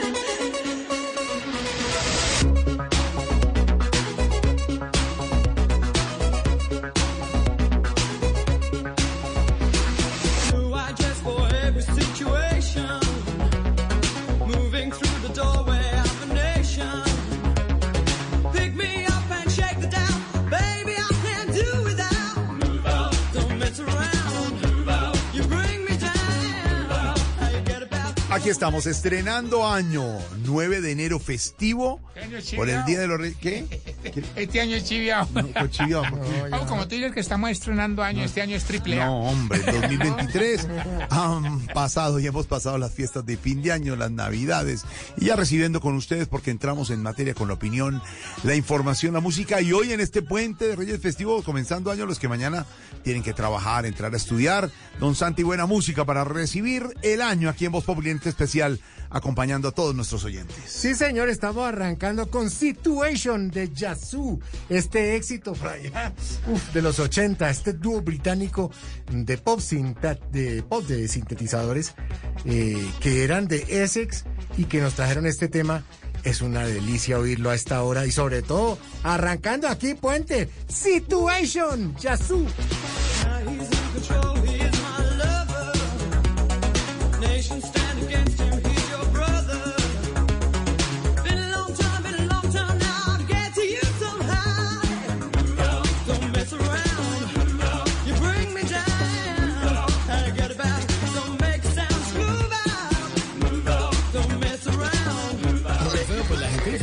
Puentes seguidos, eh, pudo además eh, descansar. ¿Esto qué es? Se metió. Se metió. Porque el yucal se metió. hombre, yucal, yucal El cuerpo no sabe, como decíamos, esperamos que hayan hecho como el que practica bungee jumping, bueno, que, que lo tiran de un lazo. Eso, ellos han disfrutado del puente acompañado de su emisora, Eco de Yucal. Todos los lugares, 放肆就就就就就就就就该 nadie da razón. ¿Dónde es que queda Macondo? Y Silvia se paró a bailar y todo. Me encanta esta Con mi música. Claro que sí. brilli, brilli. Música linda. Esta canción de autoría de Rodolfo Icardi con dedicatoria especial al alcalde de Manizales y a todos los manizaleños. Indicando los próximos convenios de la ciudad. Me voy para Macondo. Y tenemos complacencias a esta hora. A ver, nos escriben de. Ay, miren este tema melódico para diciembre. Y dice. Claro que sí.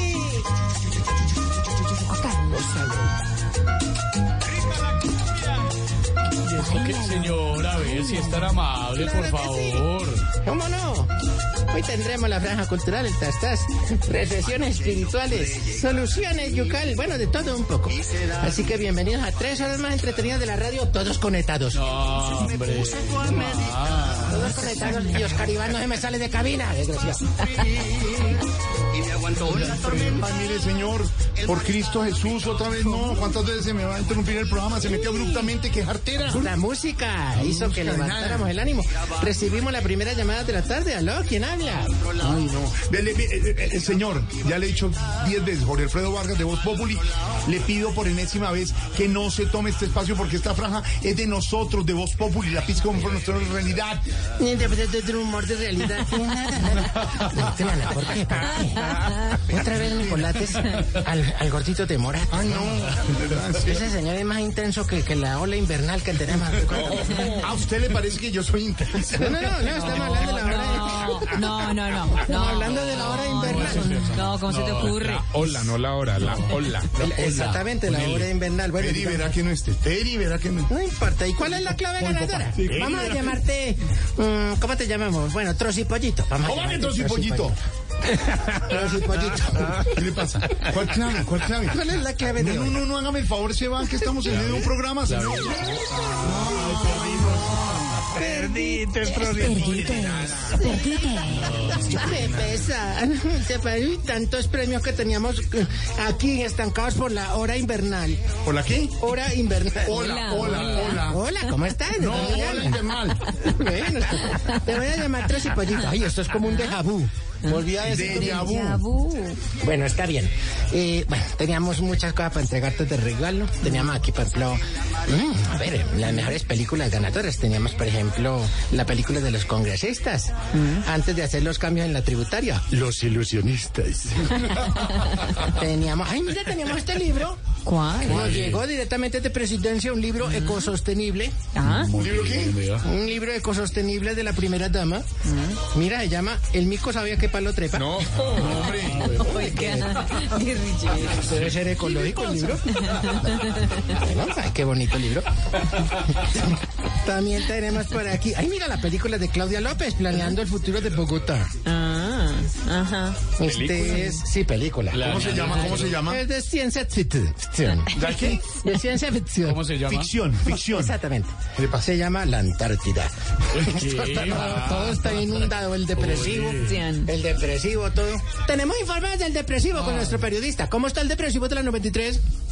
Más o menos. Ay, Es Mateo. Es Mateo Dagmar.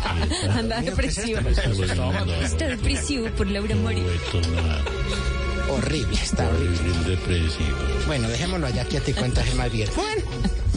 Y también tenemos aquí nuestro tastas. Eh, bueno, de pronto aquí. mm, ¿Quieren opinar? ¿Quién? Para que todos puedan anotarlo, para que tengan ahí la memoria numeral. Numeral.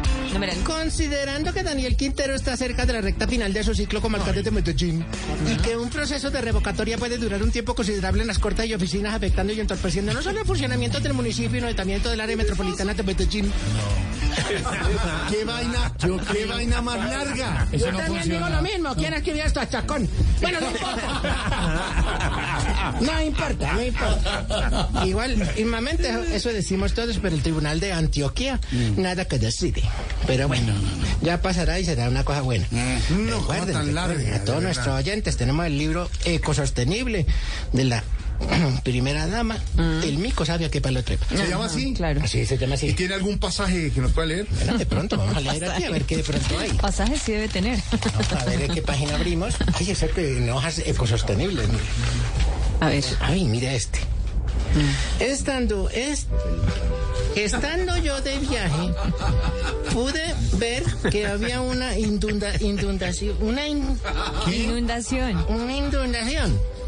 Entonces, les dije a mis guardaespaldas, ajá, oye, déjame, me trepo en ese palo de mango que veo allí. Aguarde tantico, dijo el guardaespaldas. Su merced no se puede subir ahí que la primera dama. Ajá. Digo, ah, ella dice, ajá, no importa. Yo me trepo al palo de mango. ¿Qué es eso? Y surundún. Ta. Me trepé. Ta. Había una indun- inundación, Inundación. del otro lado del muro. y alcancé a percibir un animalito ¿Cómo es que y lee? les dije a los guardaespaldas. Estaba la tortuga abajo del agua, abajo del agua, ver, todo eso dice. ah, Es un audiolibro. Es un audiolibro. Estaba la tortuga. Es un bestseller. Es un- No sé, no sé. Lo único que sé es que es ecosostenible. Es ecosostenible. Por lo que se sostiene en Claro, ya en el palo de mango. Ay, cómo lo han molestado, de Ya verdad. se se abrazar al presidente, pero no. Bueno, no. Bueno, señor, de no se meta, no se meta, no se meta en, en esa parte No, privada. no, no, es que como el libro dice.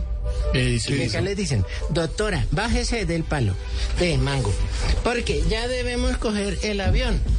Y dice, ajá, ella, porque ella hablaba costeño. Ajá, yo no quiero ir allá. Di- di- Dice así.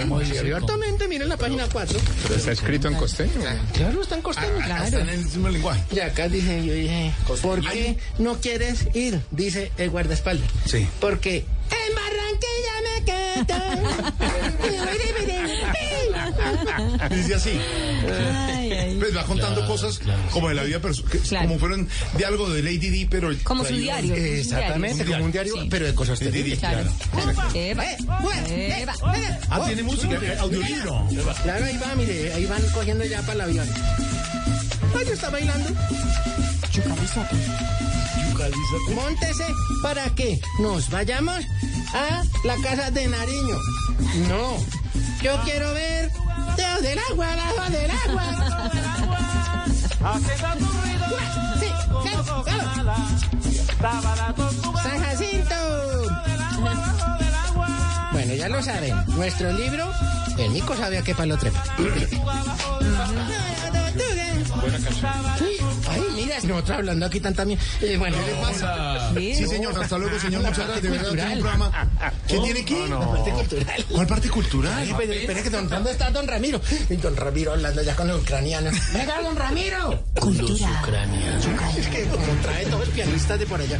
Claro, en plena guerra traen todos los músicos para acá. Ramiro, por favor, ahí con... El Teatro Menor Pedro Álvaro Vivero Forero presenta Los Cuatro del Patíbulo. Los Cuatro del Patíbulo. Con el patrocinio del presidente Petro y la actuación estelar de los ministros Alfonso Prada, Irene Vélez, Carolina Corcho e Iván Velázquez. Los Cuatro del Patíbulo. Una obra producida y presentada por Inbamer. Una calificación de la crítica que parece que solo tiene eso. Crítica. Los cuatro del patíbulo. Consiga su entrada en tomenporboletas.com. Los cuatro del patíbulo. Con la actuación especial del ministro Ocampo. Ocampo. El único que saca la cara porque es el bombero. Los cuatro del patíbulo. No deje de verla.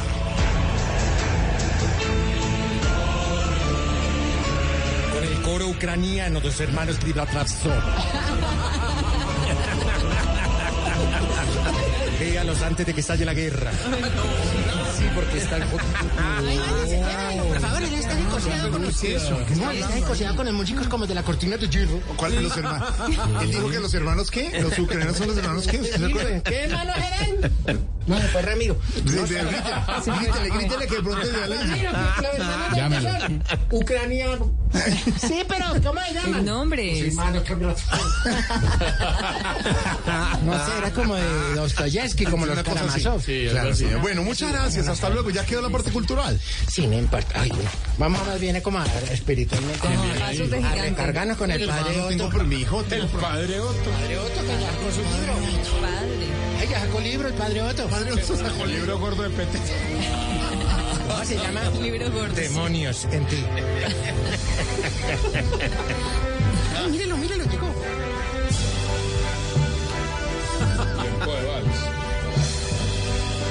Hola. Respira profundo. Aprende a soltar. Vive sin cargas. Intenta que tu vida sea una fiesta todos los días. Pero ojo, que cinco de esos días no sean en la picota. Oh, pero procura disfrutar mucho de tus veintes. En especial si eres el ministro Ocampo. Y fuiste el único que pasó los 20 puntos de aprobación. Sal a caminar. Aliméntate bien. Y aprende inglés en Liberland. Ok. De Monchiros.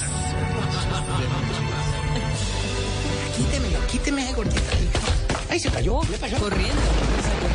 Ay, Dios mío, la hora invernal. No, la ola, la ola. La ola. Está muy mal.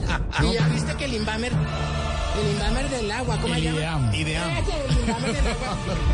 Invamer de Laura. y- y- y- Dijo que va a ser hasta febrero. Ah, Dijo que, dijo que va hasta febrero. Por eso tenemos un invitado. Ay, aquí está, Don Olimpo. ¿Cómo digo clímaco? ¿Cómo se siente? Estamos inundados. No puedo ni... Se me entró el agua al coco. ¿Qué es esa gritería? ¿Qué le pasa? Algo le pasó al clímaco. Es que como está en la montaña. ¿Está dónde? Está en la montaña, en la casa ya olvidado de la montaña. Con un sofá solo. Con un sofá y le habla al perro. Un perrito. Mamá, ¿qué pise clímaco? Ay, estamos mal, perro. Mensaje de esperanza, Gómez. Aquí siempre en la mano. ¿Cómo? Con las manos abiertas, los espero clímaco. Ay, Mira el perrito. Perrito. El golosetas ahí al lado. Bueno, Qué cosa tan horrible. Bueno, señora, hasta luego, de verdad. ¿Será que en algún lado está escampando? Vámonos a nuestras montañas de Colombia. Usted tiene los mismos personajes que tenemos nosotros aquí. ¿Qué pasa? Ustedes Se son nos unos copian, copiones. no se nos La copien. Blue que unas copiones. tenemos. Todo patrocinado por Artur Gallego Cookies. ¿Quién le patrocina a ustedes? ¿Quién? ¿Cuál- Artur? Gallegos Cookies. ¿Y tiene, ¿Y tiene jingle sobre eso? ¿Qué dice qué? El jingle, el jingle. De altos gallegos. ¿Cómo dice? Tómale. ¿Cómo dice? gallegos. Artur Gallegos Cookies. Bueno, pero no me interrumpa el programa yo hablando con, con Trocipollo y cuando tengo que estar en el programa. Con Trocipollo. Bueno, ¿qué ha pasado para allá, Zacarías? Horrible, horrible. ¿Qué le pasa? Todo está inundado. No hay dónde meter el tomate y la calabaza, menos el pepino. ¿Mandarinas tiene? Tengo las mandarinas, pero se me están dañando.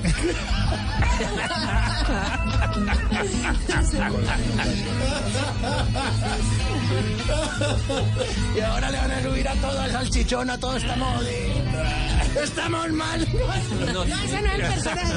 pobrecito. De pronto compuso alguna ¿Tiene poesía, o algo, sí, claro. ¿Qué le pasó Algún al campo? poema o Poesía, algo. la poesía, a ver, la claro, desde el campo, desde la a ver, ¿qué montaña. tiene por ahí? En esa soledad.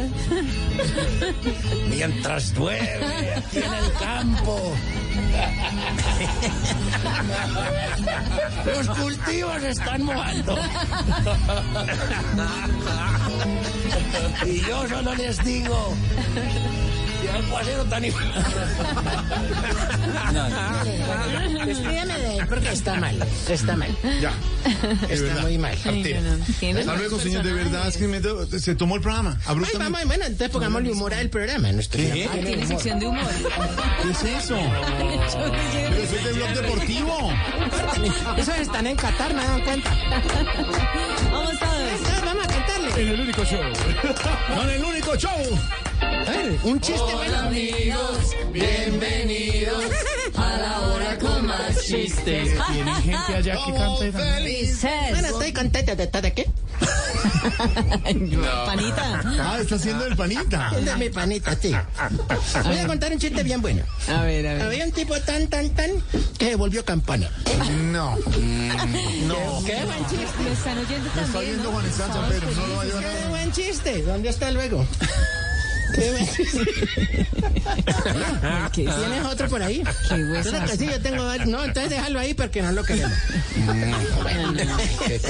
Tiene todos los personajes. Todos, de todos los programas. Pero tan raro. ¿Y por qué ustedes tienen los mismos? Yo no, Los mismos no. Ustedes son los que tienen. Se está copiando. no, los nosotros son originales porque son ortográficos. Ay, no, no me los con una exigencia. No. Ay, no, no. No. Ay, le voy a recomendar al lector de allá, don Pedro. No puede ser. El libro de Ecosostenible. El Ah, tiene sabe- analista Ah, también. Ah, tiene analista Don también. Pepe, ¿eh? don Pepe. Mm, Lo tenemos aquí, póngale. Pepe Viveros. Pepe. Bueno, he leído el libro Ecosostenible. El mico sabe a qué palo trepa. Sin duda, por la emergencia que hay invernal, los palos de mango son los mejores sitios para poderse uno trepar. Si usted tiene un overol rojo, pues queda la moda y queda como la Vercosel. No, es un personaje ficticio. ¿A ustedes también tienen a Pedro allá? A Pepe, a Pepe. hablando, pero ¿por qué no interrumpe? Claro. No, no, no, no me interrumpa. O sea, si, no se puede hablar aquí, ¡uy, qué horror! Ay, sus gatas. Pero no tienen un personaje como Felipe Zuleta, que No, no, no lo tenemos tiene. Ay, por Dios, y acá tenemos nuestro chuletón. Ay, Póngalo. chuletón. ¿Chuletón? Claro, tiene una gestión aquí, el chuletón. Veamos Ahí qué está. nos dice para hoy. ¿Está conectado? ¿Chuletón? Compañeros. Ese invierno está pero tenaz. Sí. En la calera no se puede andar porque eso parece como si fuera el diluvio universal. O sea, no es un